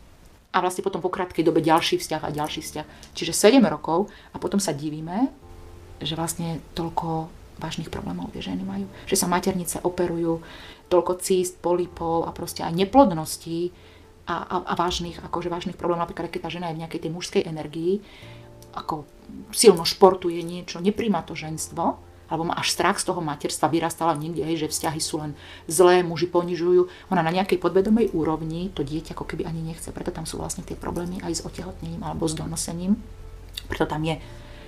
A to sú veci, ktoré ako treba ísť do tej hĺbky, lebo my vidíme len to, to, to vonkajšie nejaké tie symptómy, že toto, toto, toto, to, ale ani neviem, alebo sa o tom nehovorí, lekári to riešia nejakými radikálnymi spôsobmi, hej, instantne, aby sme zasa mohli niečo robiť. Tak povedzme rýchlo, vybrať maternicu alebo proste dať nejaké hormóny, to je vlastne len potlačenie niečoho a nevidíme, že to naše telo plače, že to je cez telo, my keď máme chorobu, plače naša duša.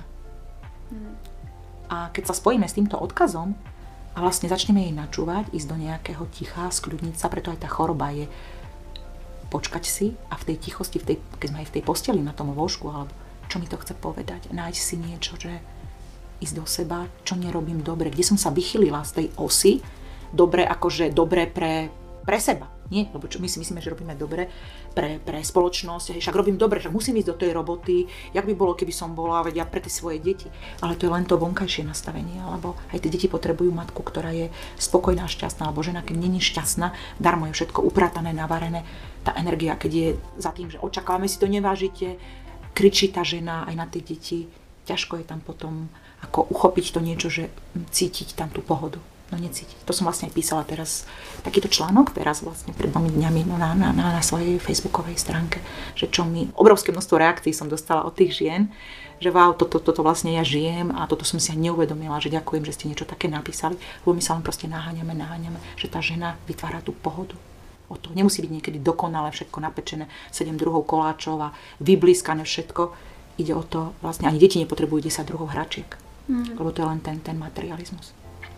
Ale vlastne k takej tej výmene tej energie dochádza v podstate ako kebyže stále, keď sa nejakým spôsobom stretávame s tými ľuďmi, že nie len pri tom samotnom akte, ako kebyže si tá žena s tým mužom tú energiu vymienia, ale už aj možno, keď sú na tej diskotéke a začnú spolu lenže tancovať, takže už vlastne ako keby tam to celé tak nejako začína a potom to akoby v tom sexuálnom akte takže vyvrcholí, že tam sa tá energia tým, že sa spoja ako keby že do toho jedného tela, tak tam to je tak akoby že najintenzívnejšie. Myslíš vlastne, keď je ten jednorazový vzťah, akože povedzme, mm-hmm, že keď sa stretnú, že cíti tam nejaké iskrenie?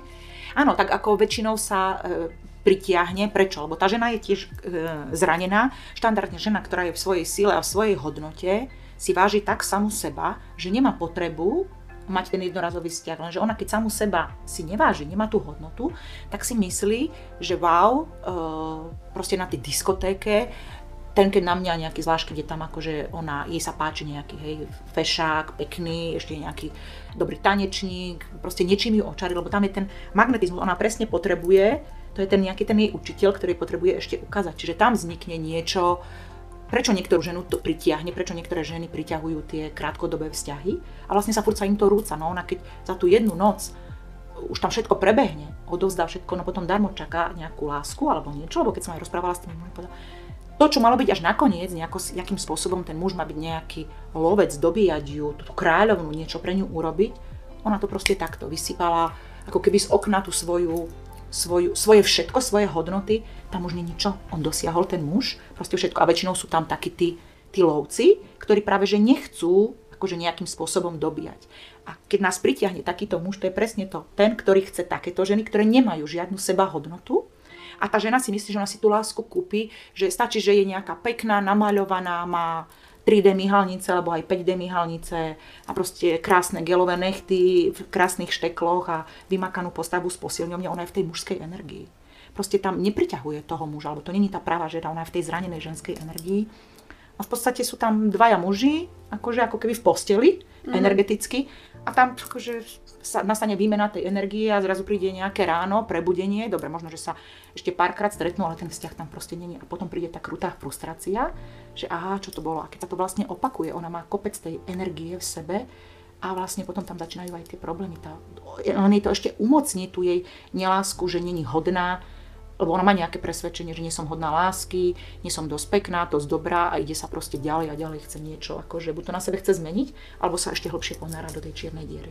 A keď teraz sa tak akože v tejto dobe tak dosť pretláča aj to, že ale vieš, aj žena si môže zbaliť nejakého muža, že nemusí ako kebyže čakať na to, že nejaký muž za ňou príde, tak proste, že aký je napríklad tvoj pohľad na to, že dobre, tak žena napríklad, že uvidí nejakého muža, ktorý sa jej páči, a možno si aj len myslí, že on by bol taký spomalený, že by mu to ako keby že nedoplo, ale že ona o ňoho má nejaký záujem, tak že mala by vtedy tá žena napríklad, že robiť nejaký prvý krok, alebo nie, alebo že ako je to vlastne z týchto energií, keď sa má nechať ako keby že dobývať, alebo že má mu iba nejako že naznačiť, že dobre, ahoj, som tu, mám záujem a potom to nechať akoby že na ňo, alebo že uh, ako sa napríklad k tomuto nejako stávať, lebo teraz mm-hmm. sa dosť tak hovorí o takej tej rovnosti, o tom, že a prečo by som ja nemohla ísť niekoho zbaliť. Takže... Jasné. Uh, áno, je už iná doba, ako keď niekedy, hej, že len tie ženy sedeli, akože a len čakať pasívne na niečo.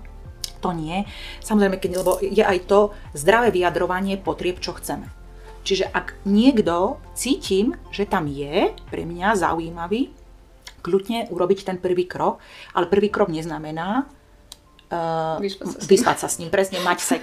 Čiže vlastne áno, a vlastne si zisťovať, urobiť, akože, lebo keď niečo chcem a čakám, že mi niečo z neba spadne, to je také, zjedzte ma vlčky, zjedzte.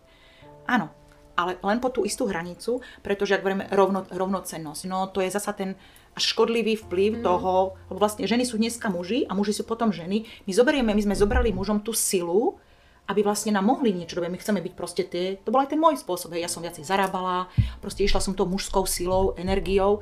Aj ženy dneska dokazujú si niečo. Nie sme si rovnocenní, pretože žena, muž v živote nebude rodiť, a žena nebude nikdy loviť toho mamuta, ako fyzicky, keď na niečo príde. Jasne. Čiže nie sme si rovn, rovnocenní. Ako a dokazovanie si niečoho, to je potom súboj eg. Uh-huh.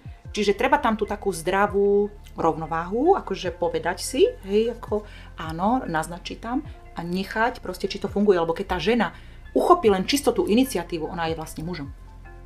Ona je mužom a vlastne už od začiatku tam je vlastne tá nejaká tá veľká nerovnováha a ona a iniciatívu a ja ťa chcem, bo tam je to ego, ja ťa chcem, ja ťa chcem, ja si niečo dokážem a ona je vlastne potom toho muža ako keby pohltí. A zvlášť, keď je on nejaký taký možno, že aj, lebo presne takého si aj niekedy, keď je veľmi v tej silnej mužskej energii, tak chytí si takého, ktorý je, hej, ten zjedzte ma vlčky, zjedzte, ale potom v konečnom dôsledku tiež je s tým nespokojná, lebo tam nie je taká tá rovnováha. My by sme na jednej strane ženy chceli nejakých tých silných mužov, ale na druhej strane im nedovolíme byť silnými, mm. lebo sme tie potom v tej pozícii nejakej tej, tej buď to tej matky, ktorá mu všetko zabezpečuje, stará sa oňho, alebo nejakej tej direktorky, ktorá loví toho pomyselného mamuta. Čiže tamto ja vidím, môj subjektívny názor je, že áno, ukázať, lebo niečo nemému dieťaťu ani mama nerozumie. To je zasa učím v tých v komunikáciách. My koľkokrát očakávame, že tí druhí, to je zasa ten nezdravý archetyp ženy, keď očakávame, že tí druhí by si mali domyslieť, no však ja som tá žena, on ma musí proste predsa obchádzať, on mi musí toto a musí a musí, to je taká tá pyšná princezná, alebo aj vo vzťahu, keď očakávame, že on už by mal vedieť, už sme dosť na, na dlho spolu, že aby mu to docvaklo.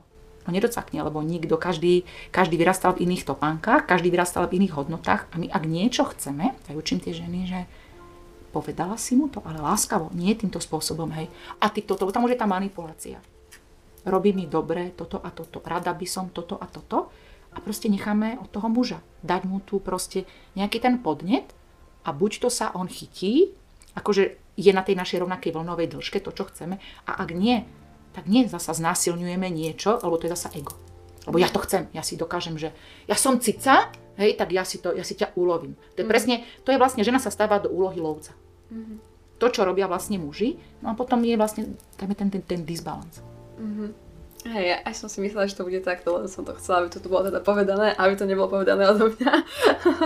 Mne tak ešte vlastne napadlo, že keď si ešte predtým hovorila o takých tých alergiách, o tých chorobách, o tom, že ako to vychádza z toho nášho vnútra, z tej takej nejakej tej nerovnováhy alebo z tých nízkych vibrácií v tom našom vnútri, tak dá sa to potom nejako celé prepojiť, tá myšlienka aj s nejakou takou vibráciou vlastne ako keby, že celej planéty, že či celá tá vibrácia tej planéty sa nejako potom znižuje, keď dajme tomu, že narastá počet tých alergií alebo týchto vecí, alebo že či je to proste skrátka nejako tak prepojené. Aj s tým, neviem, s tým konzumom alebo s tým, že ten, možno, že ten materializmus nás takže odpája od seba a či to potom následne ovplyvňuje. Ako keby, že takú globálnu vibráciu, ktorá potom môže ovplyvniť nejakých ďalších ľudí, že či je to celé také veľmi poprepájané, alebo to už moc zachádzam do nejakých extrémov. K tomu akože nepasujem sa za nejakého odborníka, akože vždycky všetko so všetkým súvisí, logicky aj to vlastne globálne, to naše povedomie, čiže čím viac my musíme začať od seba, by som povedala. Lebo keď budeme čakať na tých iných, čiže každý jednotlivec od seba, keď začne pracovať sám na sebe, tak sa to začne meniť a začnú sa vlastne aj ľudia liečiť. My keď sa nastavíme do tých dobrých vibrácií, do tých pozitívnych, na to liečenie, tak logicky vysielame hore aj na tú planetu to pozitívne. A postupne vlastne nastáva taká tam tá transformácia. Logicky, že to závisí aj od e, ostatného, akože od ostatných ľudí, lebo vidíme hlavne v tej západnej civilizácii, že tie choroby a ten konzum a, a tie alergie a, a všetky tie iné civilizačné choroby sú hlavne tam, lebo to je vlastne to odpojenie od tej duše a napojenie len na tú matériu, čiže tam to vlastne hlavne vzniká. Ale neznamená, že e, každý jeden, keď sa na seba zamerá, tak môžu e, vlastne vysielať tie, tie vibrácie. Napríklad konkrétne poviem tým, že ja nemám žiadnu alergiu, ani nikto z našej rodiny. V podstate, aj keď som odišla teraz od manžela, ani on nemá akože zatiaľ nejaké také tam akože svoje veci, ktoré akože kýchacie, ale nie je to taká alergia akože proste potravená ani ten mladší syn. Není akože ten medic, nikto z nás, ani ten starší. Čiže je to, vidím, že sa to dá. A len tým, že som zmenila ja seba. Nemenila som ich, zmenila som seba a žena má veľkú, a hlavne tie matky, proste keď dojdú tie malé deti, keď majú choroby, vždycky treba pracovať s matkou. Hlavne tých prvých sedem rokov, lebo dieťa je na tej vibrácii tej svojej mamy. Čiže ak je dieťa chore a vidím proste mamu, a toto má, a toto má, mamu mi pošlite. Lebo to sú tie jej strachy, ona potrebuje spracovať a zároveň, keď je úzkostlivá, ak takej doktorke, ak takej doktorke, a toto toľko by mu dala tá prehnaná úzkostlivosť, to sú vlastne tie úzkosti, my sme prepojené. Ale ono, to dieťa získalo hej už prvé tri roky, niekedy aj s tým materským mliekom. Čiže vždycky je treba pracovať, keď, sú, keď majú deti problémy, čokoľvek, alergie, úzkosti, vždycky s tou mamou. A keď tá mama zmení to svoje nastavenie, a chce, samozrejme, musí byť k tomu naklonená, k takýmto, k týmto, k týmto veciam holistickým, tak tam to krásne ide. Tam mm-hmm. vidím, že vlastne, aké, aké, aké nádherné veci sa dajú urobiť. Napríklad ja som teraz organizovala taký retreat pre ženy, sme boli na Sicílii, aby to bolo také spojené aj s, s niečím takým aj pekným. A polovičke žien sa tam nádherne po týždni akože zmenili veci. Chodila ku mne klientka tridsaťtriročná, ktorá mala problémy s otehotnením, tiež chcela, alebo cysty, myomy. A po pár vlastne tých sedeniach, ako chcela ísť teda aj na tú Sicíliu, že tam na sebe popracuje, chcela odísť akože aj od, od partnera. A dva dní pred Sicíliou bola, že ja neviem, či tam pôjdem. Ja som bola dva dní predtým na, akože u doktora, alebo proste si robila nejaké testy, ja som tehotná. Čiže tie veci akože fungujú, keď tá žena chce. Mm-hmm. Hlboké, ako vnútri. A pritom aj lekári povedali, že možno deti mať nebude, lebo je sama epileptička. Vlastne doteraz sa to nedarilo, hej, keď bola omnoho mladšia a zrazu mala tridsaťtri ako a začala tak hlboko na sebe akože pracovať po tých pár tých sedení, akože, ktoré mala vlastne aj, aj, aj tie terapie a zrazu sa to udialo. Lebo to tá žena chce, to není preto, že ja som jej urobila nejaké, alebo ja som len nejaký sprostredkovateľ. Vždycky, preto vravím tým ľuďom, není to o tom, že prídete a že niečo sa vám zmení. Alebo tú zmenu robíte vy. Ja som len nejaké to médium, ktoré s vami môže, ktoré ťa potiahne za ruku, ukáže ti, ako nejaký taký ten tréner, hej, ten po fitku, ten tréner akože ukáže nejaké tie cviky, ale za nás ich neurobí. Akože od toho trénera nezávisí, či my schudneme tú nadváhu, alebo aj od toho učiteľa jazyka nezávisí, či my budeme vedieť perfektne ten jazyk, alebo nie. Mm-hmm. Čiže to je, asi takto to funguje. No jasné. Um, možno by som prešla k takej téme, ktorú si iba takže trošičku načrtla na začiatku, keď si spomínala tú tvoju školu. Lebo teda mňa akože veľmi zaujíma a práve u takých ľudí, ktorí teda sa zaoberajú nejakou spiritualitou, ich taký celkový pohľad na smrť mm. a na veci súvisiace so smrťou. Čiže je to taký trošku skok do inej témy, ale ako som povedala, všetko so všetkým súvisí. Čiže mňa by možno teda zaujímalo, že aký je tvoj pohľad na smrť a možno či sa nejako v priebehu toho tvojho života a tej tvojej transformácie zmenil aj tento pohľad, alebo si ho mala stále taký nejaký jednotný od vždy, alebo ako si to vlastne mala so smrťou? Mm-hmm. No, určite sa zmenil ten pohľad na, na tú smrť. Jasné, ako dieťa som vnímala úplne niečo, že keď niekto odišli nejakí starí rodičia, vnímala som to iba ako dieťa, hej, na nejakých pohreboch, kde proste ľudia veľmi plakali, smutili. Nejak som s tou smrťou možno nebola tak blízko, lebo odchádzali takí tí vzdialenejší. Mali sme rodičov, ešte aj starých rodičov, čiže tam si, keď mi zomrela nejaká prababka, alebo ma zobrali na pohreb nejakého starého strýka, ktorý mi nebol až taký akože nejako blízky. Ale vlastne vekom my ako dozrievame, už keď som aj proste aj v tomto veku, zomreli mi vlastne už obidvaja rodičia. Zomrela, že teraz už bude desať rokov, ako zomrela mamka a zomrela veľmi mladá, šesťdesiatštyriročná mm. a zomrela na rakovinu. Čiže tam som mala vlastne možnosť sa aj stretnúť s tým, že ako to ovplyvňuje tá psychika, kým sa, čím sa ona vlastne trápila, čo ju zožieralo v úvodzovkách a čo chcela a nechcela zmeniť na sebe. Aj otec mi zomrel veľmi mladý, šesťdesiatdeväťročný, švagor mi zomrel tridsaťštyriročný, tým, že som prišla o dve tehotenstva, takže to bolo tiež nejaké také, také, také stretnutie s tou smrťou, aj keď to bolo v nejakom takom zárodočnom štádiu. No a ovplyvnila tá, tá, tá škola to, že dívam sa na to úplne ináč. Kedy si som vlastne, brali sme to, že to je niečo, čo proste odíde a je konečné. Ale keďže viem, že vlastne smrťou nejaký ten život nekončí, lebo aj, aj učia nás vlastne aj v tých náboženstvách, hej, keď som ja vlastne aj v tom katolíckom, že duša je nesmrteľná. Ale tam sa to useklo, vlastne ako je to ďalej, keď je duša nesmrteľná, kde sa tam, ako dieťa som si povedala, že kde sa tam tie duše v tom nejakom nebičku, ako na nejakej lúke pri tom deduškovi, pánovi Bohu, ktorý jak nám ho vykresľovali, hej, nejaký pán tam je a tam tie ovečky sú ešte nejaké, to som si nevedela ako dieťa vysvetliť, ale v podstate to dáva vlastne ten smysel, že my sme vlastne sa tu potom inkarnujeme znova a znova a je to vlastne dôležité spracovať si aj veci v tomto živote, alebo smrťou možno ukončíme len nejaké to pôsobenie, čo si dala tá duša, ten náš zámer v tomto nejakom byti, ale všetko, čo sme si nespracovali, všetky tie predchádzajúce životy, dokonca keď nám odovzdali cez dé en á naši predkovia, lebo tam sa to dá krásne čistiť až sedem generácií, tak v podstate sa nám to nabalí a my vlastne potrebujeme si to spracovať aj ďalej. Čiže čo som sa dozvedela vlastne aj tej duchovnej školy, to bolo pre mňa akože úplne zaujímavé a dostala som sa vlastne aj cez, cez tie techniky do svojich minulých životov, tak vlastne smrťou, e, e, smrťou vlastne len odchádza to naše fyzické telo. A je zaujímavé, že vlastne duša je tu ešte ďalších tridsaťšesť dní. Mhm. A bolo pre mňa akože zaujímavé, keď nám vraveli, my sme mali ako povinné pozerať film Duch, e, to je veľmi známy film s Patrickom Swayzem, takže to vlastne presne niečo také naozaj existuje. Že vlastne my keď sa, tá duša, keď sa odpojí od toho tela, tak vlastne je tu takéto medziobdobie, keď ona je zmetená. Mm. Ona je zmetená, tiež nevie čo, tak ako keď tam to bolo. A zvlášť o to viac sa to deje, keď sa to stane, keď, sú tie, keď je tá smrť nepredvídaná, akože náhle nejaké tragédie a mladí ľudia, tak ako bolo vlastne aj v tomto filme. A ten človek není pripravený, hej, akože odísť. A tá duša tu proste nejakým spôsobom tápe, alebo keď niekto už povedzme starší, nejakým spôsobom aj tí ľudia, čím sú starší viac, tak nejak sa uzatvárajú aj do seba. To je nás logicky, akože sme tak pripravení, nastavení, tak byť hlbavejší, jasne mladí ľudia, hej, ruka hore, diskotéka, užívať si, sexovať, ale je to prirodzené, je to nastavené, lebo v mladom veku sme nastavení na to, hej, rozmnožovať sa, tvoriť ten život, všetko je, život je gombička, proste po tomto období ideme k, akože až, až k tomu akože opusteniu tohto, tohto života. No a vlastne, keď tá duša tu je, takto tu blúdi, tak je veľmi dôležité, ako my sa k tomu, tí pozostalí, e, postavíme.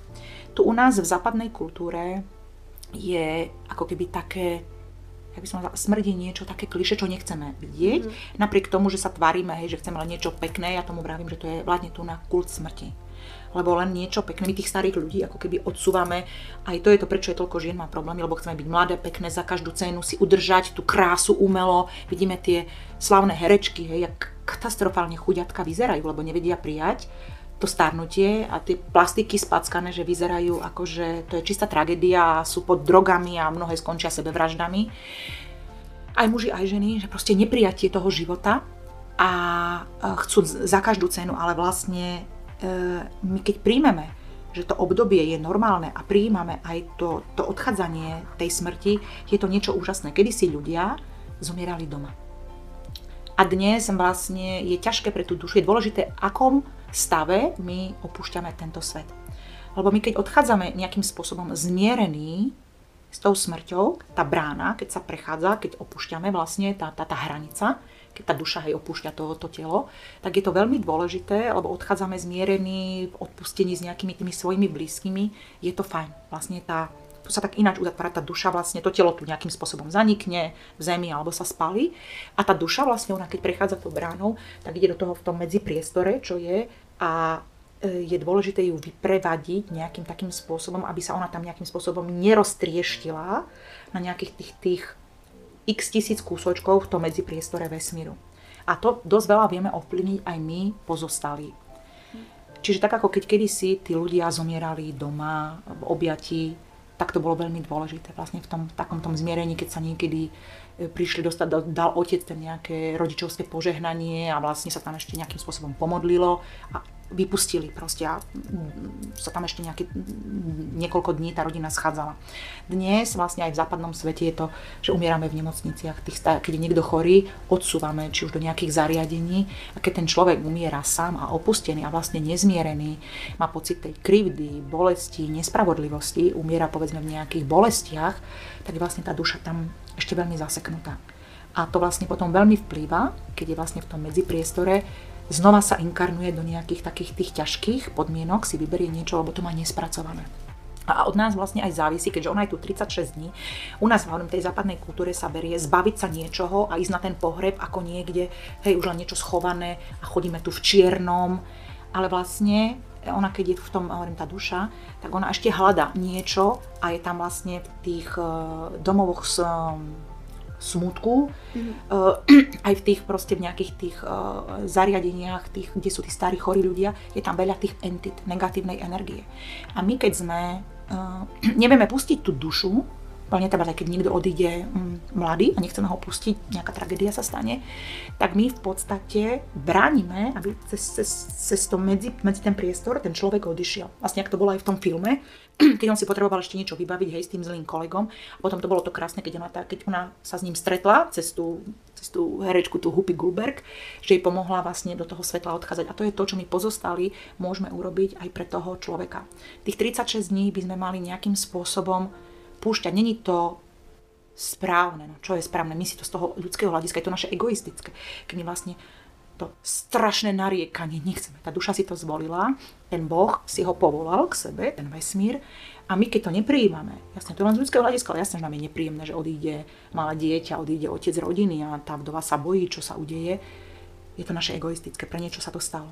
A my keď nepúšťame, tak vtedy, keď sme tak silno otvorení, keď sme emočne zranení, tak čo sa deje v tých domovoch smútku, kde tam je veľa tej ťažkej energie, alebo povedzme aj na tých onkologických oddeleniach, na tých geriatrických, keď to nie sme s tým zmierení a sme my neprijatí, tak vlastne rôzne entity môžu na nás sadnúť. To sú také úlomky negatívnej energie z tých duší, ktoré tam proste neboli, vedeli pustené.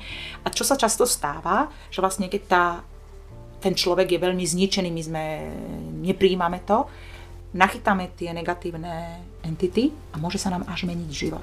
Dokonca tá duša sa niekedy dokáže ukotviť tuto a nevie odísť, ostáva v tom medzipriestore, a to sú aj tie e, situácie, keď sa stáva, že povedzme, e, a cítia to hlavne malé deti, povedzme zomre, stalo sa to konkrétne, kedy si som to nevedela, môj švagor zomrel veľmi mladý, tragicky, tridsaťštyri ročný, zostali tri malinké deti, ročné, štvoročné a nejaké sedemročné, a on na toho syna, lebo tam bol jeden chlapček, veľmi bol na ňoho naviazaný a tiež samozrejme tam si svokra úplne tam sa po zemi hádala. Logicky z toho hľadiska ľudského to vyzerá strašná tragédia, aj tá švagrina, ostala mladá vdova. A vlastne videla som roky, aký bol vlastne problém, keď niektorý ten chlapec, ten vlastne ten synovec, on v noci akože ocko prišiel tu na, on sa s nimi rozprával a nevedeli, čo sa deje. On mal potom vláž, až vážne problémy psychické, lebo tá duša sa tu vlastne ako nejakým spôsobom zachytila, že to už nebola duša ako duša, ona po tých tridsiatich šiestich dňoch musí niekde odísť, ale proste nejaká entita. Mhm. A e, chlapček bol chorý, proste začal mať vážne zdravotné problémy, furt m, antibiotika za antibiotikami, potom aj tí súrodenci, ako tá mama zle sa cítila. A to je vlastne to, čo som ja roky nevedela, ale vlastne dozvedela som sa, keď som bola vlastne v tej, v tej, v tej, v tej škole, v rámci toho pol roka, čo sme študovali, v rámci toho semestra, že keď nie sú prepustené, tak vlastne ostali tam tie entity a veľmi ťažko sa toho zbavovať. Na to je už potrebný špeciálny človek, vlastne tá Catherine, ktorá bola vlastne tá, tá, tá lektorka, tak vlastne ona bola aj tá čistička entity, to sú vlastne špeciálne schopnosti, ktoré ľudia niekedy dostávajú, aj som zažila takúto ceremoniu, keď sa vlastne oddeľuje tá entita, lebo toho človeka môže pohltiť až tak, keď sa vlastne tomu, keď sa tomu nevenujeme, že začne mať vážne psychické alebo zdravotné problémy. Napríklad poznám ženu, ktorej vlastne zomrel syn tragicky a tá matka je na psychiatrii. Ale to je len preto, že vlastne sa otvorila a úplne nič nevníma, je proste troska. Jasne, že čo robia psychiatri, ešte ju viacej akože antidepresíva dávajú a je vlastne z nej no, troska, ako ľudská troska, ako. A hoci by sa tam dalo pomôcť, ale ten človek musí sám chcieť. Čiže som videla cez tú Catherine, ako ten nádherný proces, nie je to jednoduchý, akože je tam treba niekoľko akože rôznych tých terapií zistiť, kde sa tá entita ukotví. To je vlastne normálna energia, ktorá je samozrejme veľmi zákerná, akože ťažko to odhaliť, ale väčšinou sa to dá, vidíme to, keď ten človek pociťuje, povedzme, nemá nejaké ťažké sny a zdá sa mu, že niekde na orgáne mám pocit, že mám nejakú čiernu chobotnicu alebo nejakého mm-hmm. pavúka. Čiže to sú prvotné znaky, keď rozprávame s tými ľuďmi po nejakých traumách, že majú tú entitu. A hlavne po tých, po tých smrtných akože udalostiach, čiže keď sa ten cíti akože unavený, nespokojný. No a potom na to treba, ale to sú špeciálni ľudia, ktorí vedia s touto energiou vlastne pracovať. Je to niečo také, by som prirovnala, ako keď je v katolíckej cirkvi exorcista, to je vlastne mm-hmm. posadnutie nejakým, akože sa hovorilo diablom. Mm-hmm. A to sú vlastne tiež niektorí možno špeciálni kňazi, ktorí to vedia. Ako, a nie je to také, že ja poviem si, hej, že ja to chcem, to je proste nejaká danosť. Ak niekto má nejakú danosť liečiteľskú alebo proste cíti tie energie, tak aj také Catherine vlastne vedela. A videla som, bola to nádherná procedúra a videla som proste potom toho človeka, Tú, tú ženu, akože bolo to počas toho štúdia, bola to cudzinka, keď som bola vlastne prizvaná s tou, ako vidieť to ako, to, ako sa to robí. A to je zvláštne, že my si ani neuvedomujeme, koľko veľa ľudí, tým, že keď chodím, poznám tieto veci, že koľko veľa ľudí má tých entít a práve skrz toho. A ale vlastne veľký rozdiel je, keď som hovorila, tá západná naša kultúra a tá tá východná, keď vlastne e, tam to berú, že smrťou nič nekončí. Keďže aj oni veria v tie inkarnácie, tak tam vlastne tých mŕtvych pochovajú v, v bielom, sú tam kvety, vlastne nenosí sa to čierne oblečenie a to ako u nás ešte je ešte o mnoho horšie, možno aj viacej tých, tých na tých dedinách, ešte kde sa udržiavajú také tie tradície. Zasa to je len niečo povrchné, že povedzme, tí ľudia nemali niekedy dobrý vzťah, ale navonok, aby sa nepovedalo, mm. tak po manželovi rok nosiť čierne vdova alebo po rodičoch. Zle. Celé zle, je to len niečo nastavené ľuďmi, lebo my, tie entity totiž to priťahujú. Čierna farba je vlastne logicky nejaká nízka energia, energia smútku a my len navonok akože niečo ukazujeme, ale o to viacej sa vlastne ukladá tam tých, tých čiernych, smutných a tých, tých entit. Čiže ja odvtedy vyzerám možno zvláštne, ja sa vyhýbam pohrebom. Mm-hmm. Čiže, lebo viem, takto, je tam, naučili sme sa jednu krásnu špeciálnu techniku, keďže pracujeme s energiou, ako tomu človeku pomôcť. Je to čítanie tej knihy mŕtvych, ako, kde, vlastne tiež som nevedela, hej, som zapýtala toho lektora, že keď ja čítam, ako keď sa človek tak tam nejako napája, no smiešne to môže vyzerať, ako keď tá robila tá Hupi Gulbek, tam to bolo tak komicky povedané, hej, keď ona už tam videla kopec tých duchov, ale není to vôbec takto. Kde vlastne tých tridsaťšesť dní vieme tomu človeku vlastne pomôcť, aby sa dostalo do toho svetla, kým tá rodina, hej, tam plače, narieka, jasne nevedia, robia najlepšie to, čo vedia, ale v podstate tej duši robia nie najlepšiu službu. Takže vlastne vyhýbam sa neísť tam, ale vlastne robiť tú techniku, čítanie toho a... Čiže takto sa ja dívam vlastne na tú smrť, mm. že z ľudského hľadiska je to niečo bolestivé, nepriateľné, ale z toho spirituálneho my by sme mali vlastne púšťať a poďakovať za to obdobie, čo sme mohli s tými ľuďmi tu nastráviť ten čas a aj keď to znie aj teraz tak vybehelsky, proste to čierne nepatrí do našho života, to je niečo vonkajšie, lebo nikdy nevieme, keď máme tú nízku energiu, cítime ten smútok a kedy môže taká tá entita akože preskočiť. Jasné, keď sme vo vysokých vibráciách, tam nie, ale bežne ľudia, keď sme smutní a nevedia tieto veci, čo, čo je normálne, akože veď sa tým bežne nezaoberám, ani sa o tom bežne nehovorí, tak môžu si ľudia viacej ublížiť. Mm-hmm. Neprichádza to väčšinou, nestretávam sa s nejakým veľkým, akože až takým porozumením, hej, že, že toto by sme mali, lebo je ťažko prelomiť niektoré tie, tie nastavenia v spoločnosti, ale závisí to od nás, tak aj s tými chorobami. Pokiaľ budeme v tých starých intenciách, tak budeme chorí, budeme mať, budeme mať zlé vzťahy, budeme mať choroby, budeme mať alergie, budeme mať cysty, polypy, budeme žiť v nešťastných vzťahoch, budeme mať aj tie entity. To úplne súhlasím, mne sa pri tom vybavila taká myšlienka, že vlastne ja som počula o tom, že už nejakí ľudia organizujú také ako keby, že personalizované pohreby alebo niečo na taký štýl a že vlastne je to v podstate taký nejaký rituál, kde nejde o takéto plakanie, ale o taký ten štandardný pohreb, ako býva teda väčšinou, ale o to práve, že ako keby, že tá rodina im poskytne aj nejaké informácie o tom zomrelom a oni sa snažia spolu s nimi zorganizovať ako keby, že taký nejaký obrad skôr na počesť života mm-hmm. toho daného človeka a že sa to skôr nesie v takej myšlienke, čiže asi už niekde to tak ako keby, že aj rezonuje a pomaličky sa aj tieto veci začínajú tak meniť a tak nejako otvárať, ale um, hej, že tak štandardne je to také zaužívané, že teraz všetci úplne nariekajú a hej, a práve to tak nechcú skôr pustiť uh, tie duše tých zomrelých, aby, aby sa niekam potom presunuli a tak mi ešte k tomu napadlo, že vlastne teda ty si spomínala aj teda Boha ako takého, teda, alebo potom teda, že si vyrastala v takomto kresťanskom prostredí, aj potom teda také tie inkarnácie. Čiže tak, aká ako kebyže taká tvoja, keby to tak máš nejako uchopiť, nejaká taká filozofia v rámci tohto celého, ako kebyže no nie je úplne že náboženstvo, lebo tak za náboženstvo sa asi považuje také tie klasické náboženstva, ale že čo je v podstate ako keby takouto filozofiou možno v rámci tohto, niečo toho takého presahujúceho v podstate. Uh-huh. Tak ja sa akože netajím tým, že som hlboko veriaci človek, že Boh je v mojom živote veľmi dôležitý. Prešla som vlastne do fázy, že nie len to náboženské, i keď náboženstvo v podstate malo obrovský význam, má tú svoju dobrú myšlienku, pokiaľ tam nie vlastne mať to dobro, lebo vidím, že mnohých, tí, ktorí veria, majú nejakú takú tú nádej k niečomu, ako keď človek, ktorý je úplne ateista. Ale treba tam mať nejakú takú tú zdravú hranicu, kde vlastne, keď tam už nejde o nejakú manipuláciu, pretože vždycky náboženstvo sú vlastne ľudia a vždycky, keď ľudia vládli, proste keď, tam pre, keď to ego zvíťazilo nad tým dobrom, kde vlastne malo nič spoločné s tým Bohom, s tým, čo nás presahuje, tak sa to vždycky zvrtlo v každom jednom náboženstve, lebo proste tam, keď to ide do nejakého extrému, alebo to nemá nič spoločné, pretože Boh je milujúci, nie je trestajúci a je to vlastne, všetko ide cez tú lásku.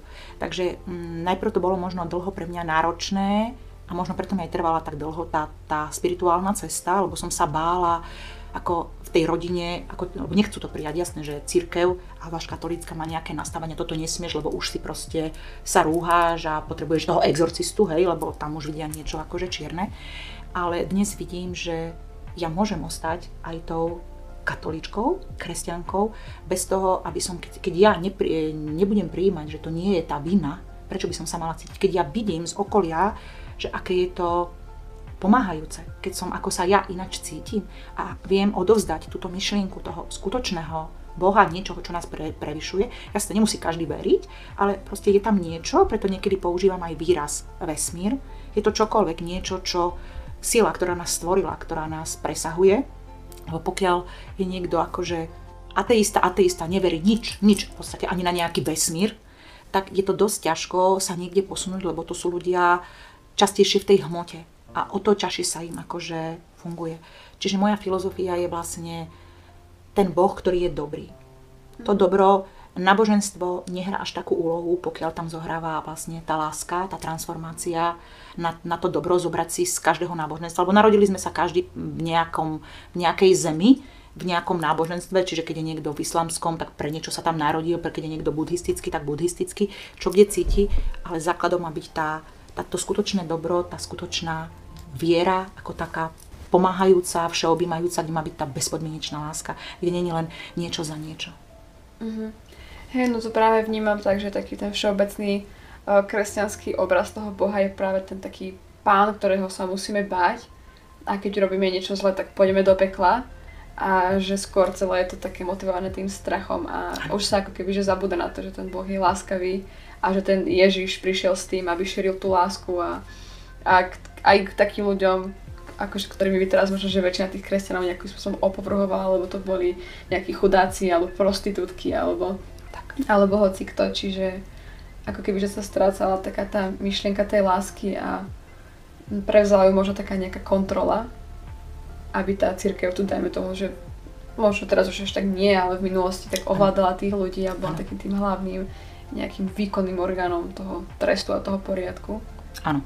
Čiže áno, že to sa mi veľmi páči, že vlastne na jednej strane uh, povieš, že veríš v Boha, dajme tomu aj toho, čo dajme tomu opisuje, tak opisuje tá Biblia, že je to ten jeden Boh, ale zároveň sa neviníš za to, že teraz hovoríš o inkarnáciách, že hovoríš o nejakým, to, o tom, že duša si niečo vybrala, o takýchto veciach, čo dajme tomu, že je také možno, že neúplne štandardné v tom takom úzkom kresťanskom pohľade, takže mi to príde veľmi zaujímavé, že to tak dokážeš prepojiť.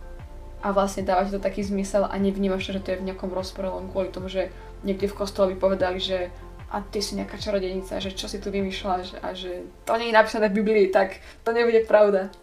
Áno, Biblia je stále pre mňa kniha kníh. Mm. Je to vlastne obrovská múdrosť, najväčšia. A i keď si myslím, že tá pôvodná Biblia je v súčasnosti trošku akože, asi není tam šetulinko všetko, ako má byť, lebo Bibliu používajú povedzme možno aj svedkovia Jehovovi, čo sú sekta, niečo je. Čiže každý má nejakú Bibliu a každý tam má niektoré tie veci, ale to práve gro je vlastne to dobro, starý a nový zákon, je vždycky všetko tam. Pokiaľ sa akože odosobníme od tých poprekrúcaných vecí, tak ja vidím, ako, ako mi to pomohlo. Čiže kedysi, keď som bola presne v tom strachu, a ja som bola v tom strachu, a strach je najnižšia frekvencia. Vidíme si, vidíme, čo vlastne sa udialo, keď sme v posledných dvoch rokoch, a v podstate aj teraz, čo sa deje, keď ľudí dostávame do strachu. Strach je veľmi nízka vibrácia a zo strachu dokážeme urobiť aj hrozné veci. Mm. Hrozné veci, ktoré by sme akože možno nikdy neurobili, keď sa popiera niekedy až taká tá ľudskosť. A tam vlastne vzniká tá moc, lebo presne opakom toho je na tej druhej strane špirály, keď je niekto v strachu, ten druhý ho chce ovládať. Čiže pokiaľ keď sa my oprostíme od toho strachu a odovzdávame sa vlastne naozaj s tým, s tým čistým nastavením tomu, tomu dobru, poprosíme tam zhora, aby sa všetko konalo pre to naše najvyššie dobro a pre dobro tých druhých, tak nevidím v tom niečo, pretože to niekto niekedy napísal. A bolo to aj preto, že vlastne kedysi, hej, v nejakom šestnástom storočí počas inkvizície nemali sme ani také vzdelanie, ľudia boli iní, najmudrejší človek bol proste nejaký možno učiteľ, lekár a nejaký ten kňaz. Presne tí ľudia sa udržiavali, boli možno aj brutálni a bolo ich treba v nejakom tom strachu, lebo boli diví, so sekerami sa len tak vraždili, jedna, akože jedna radosť, proste ľudský život ako taký nemal hodnotu. Čiže vraždilo, znásilňovalo sa, alebo tam išiel ten nejaký boj o prežitie, ľudia boli možno zveri. Tak v tej dobe, neviem, možno malo nejak, nejaký význam, ale samozrejme prišlo obdobie, keď zasa to ľudské ego zvyťazilo, keď tam bola tá moc a vieme, keď bolo proste či už to obdobie inkvizície alebo obdobie križiackých výprav, takisto aj toto nebolo dobré, takisto vidíme aj v tom islame, hej, že to je zasa akože radikálne, keď sa niekto dokáže si dať bombu a povie, že v mene Allaha odpálí proste celé metro a zomrie tam stovky ľudí alebo celé lietadla. Čiže to sú vlastne tam, kde to nemá nič spoločné s Bohom, to je diabol. To je vlastne tá negatívna energia a nech je to každé, akékoľvek náboženstvo, môže v tom byť to dobro aj to zlo. Ale pôvodom každého náboženstva je vlastne, myslím si, to dobro. A keď sa zameráme na to dobro, tak um, oprostíme sa od toho, tak to dobro, ten pravý Boh, v tom vesmír, alebo aj ten vesmír, vlastne nás povedú tak, že nemusíme sa báť tých proste tých tých ohováraní a tých posudzovaní. A keď niekto posudzuje, v podstate není to väčšinou o nás. Je to, keď nám ľudia niekedy niečo povedia, záleží ako my, lebo situácie nie sú ani dobré, ani zlé. Situácie sú také, to vlastne učím v rámci en el pé, ako sa my k nim postavíme. Lebo vždycky, keď nás niečo zasiahne, niekto povie, ten druhý nemá zodpovednosť za to, len nám stlačil, lebo my keď na to reagujeme a nás to, to jedno, cítime hanbu, vinu, alebo proste nejaké poníženie, alebo strach, je to niečo, čo v nás stlačil. Čiže my sa potrebujeme pozrieť do seba, čo mám ja nespracované. Čiže není to o, o tom kolegovi, o, proste o partnerovi. A zasa opačne, my nie sme zodpovední, akože keď niečo povieme, čo cítime, pokiaľ nechceme tomu druhému samozrejme ublížiť, a on cíti niečo, tak je to vlastne len o ňom. Čiže my keď cítime, že robíme dobro a nemáme potrebu, keď niekto, hej, nás obvinuje z niečoho, tak on potrebuje žiť ešte v nejakej, možno aj v tej doktríne, pokiaľ sa v tom dobre cíti, logicky, lebo každý sme na nejakej úrovni vývoja a ťažko budem presviečať nejakú možno babku, z, proste, ktorá celý život prežila len v tejto viere, je niekde na nejakej dedine, ale nie je to zlé, lebo tí ľudia sú v skutočnosti dobrí, aj moja babka takto žila kedysi, oni mali to skutočné, to dobré srdce a verili v tej, v tej dobrej viere, že to takto proste má byť. Čiže ja len to prijímam, že je to tak, kľudne môže ten človek mať iný názor, ale tam je o tých hraniciach, že necháme tie hranice posunúť, aby nás to neovplyvnilo, že kľudne beriem, áno, ty to máš takto, s láskou to prijímam, ale proste sa ma to nikdy nedotkne, neurazí ma to, nezľaknem sa toho, je to kľudne, proste je to tak, ten človek ako má tento vývoj, tu naberí tomu a je to správne akože. Nechávam to takto, ja verím niečomu inému a pokiaľ ma to niekde posúva a nezaťažuje to niekoho druhého, pokiaľ ja to nevnúcujem, lebo najhoršie je to vnúcovanie nejakej viery a tejto pravdy, lebo je to teraz tak, keby som chodila, hej, začala rozprávať o nejakých inkarnáciách, lebo ja som sa dostala do nejakých minulých životov, tak akože si budem myslieť, že som švihnutá a vlastne vytvára, na čo tlačíme, to otlačame. Čiže je to o tej slobode. Lebo vždycky prídu tí ľudia, ktorí to majú počuť a prídu za mnou takí ľudia, ktorí, ktorým mám čo odovzdať, ktorí vidia, že cezo mňa trebárs si vedia oni pomôcť. Lebo oni si pomáhajú, ako ja im nejakú cestu ukážem. Ale keby som sa neviem, akým spôsobom propagovala, rozprávala, toto je jediné pre vás dobre, tak je to akože... To je ako rozprávať vegetariánovi o nejakých perfektných juhoamerických stejkoch. Takže tam sa vlastne ľudia nikdy nestretnú. Alebo opačne. Takže to je o tej slobode, aby každý cítil, že, že je rovnako prijatý, ako kde, kde žije. Lebo každý má svoj vývoj a každý si niečo vybral. Mm-hmm. To bolo, myslím, že aj také pekné akoby, že zhrnutie. um, že možno by som to už ťahala ako keby že tak ku koncu, uh-huh. lebo som pozerala, že už sa, už sa rozprávame takmer dve hodiny. To vážne? Hej, wow. um, ale ja si myslím, že sa tu načrtlo veľmi veľa vecí, ktoré by sa dali ešte kľudne niekedy v budúcnosti rozobrať. Ďačne. Takže uh, pokiaľ bude obojstranný záujem, tak ja verím tomu, že môže byť nejaký, nejaká časť dva tohto rozhovoru a bude to podľa mňa rovnako skvelé, ako bolo toto. A mne ešte teda napadlo tak na záver, že či by si chcela niečo ako keby takže ešte povedať, že to, čo by ťa možno že ťažilo, keby to nepovieš, alebo niečo také, niečo odovzdať, alebo kľudne aj nič, ak také niečo nemáš, len ak náhodou máš ešte pocit, že sú nejaké slova, ktoré by si chcela odovzdať. Chcela by som odovzdať, aby sa ľudia viacej spájali so svojím telom, akože so svojou dušou, a ísť viacej dovnútra, aby sme nehľadali uspokojenie, šťastie, radosť, naplnenie zvonku. Tu som sa rozhodla podcast s Marikou prerušiť a ukončiť prvú časť nášho rozhovoru, pretože sa rozbehol ešte na skoro hodinu a pol. Na pokračovanie sa môžete tešiť už v januári. Zatiaľ vám ďakujeme, že ste sa dostali až sem, a prejem vám v mojom aj Marikinom mene ešte krásnych zvyšok dňa a vlastne aj roka. Papík!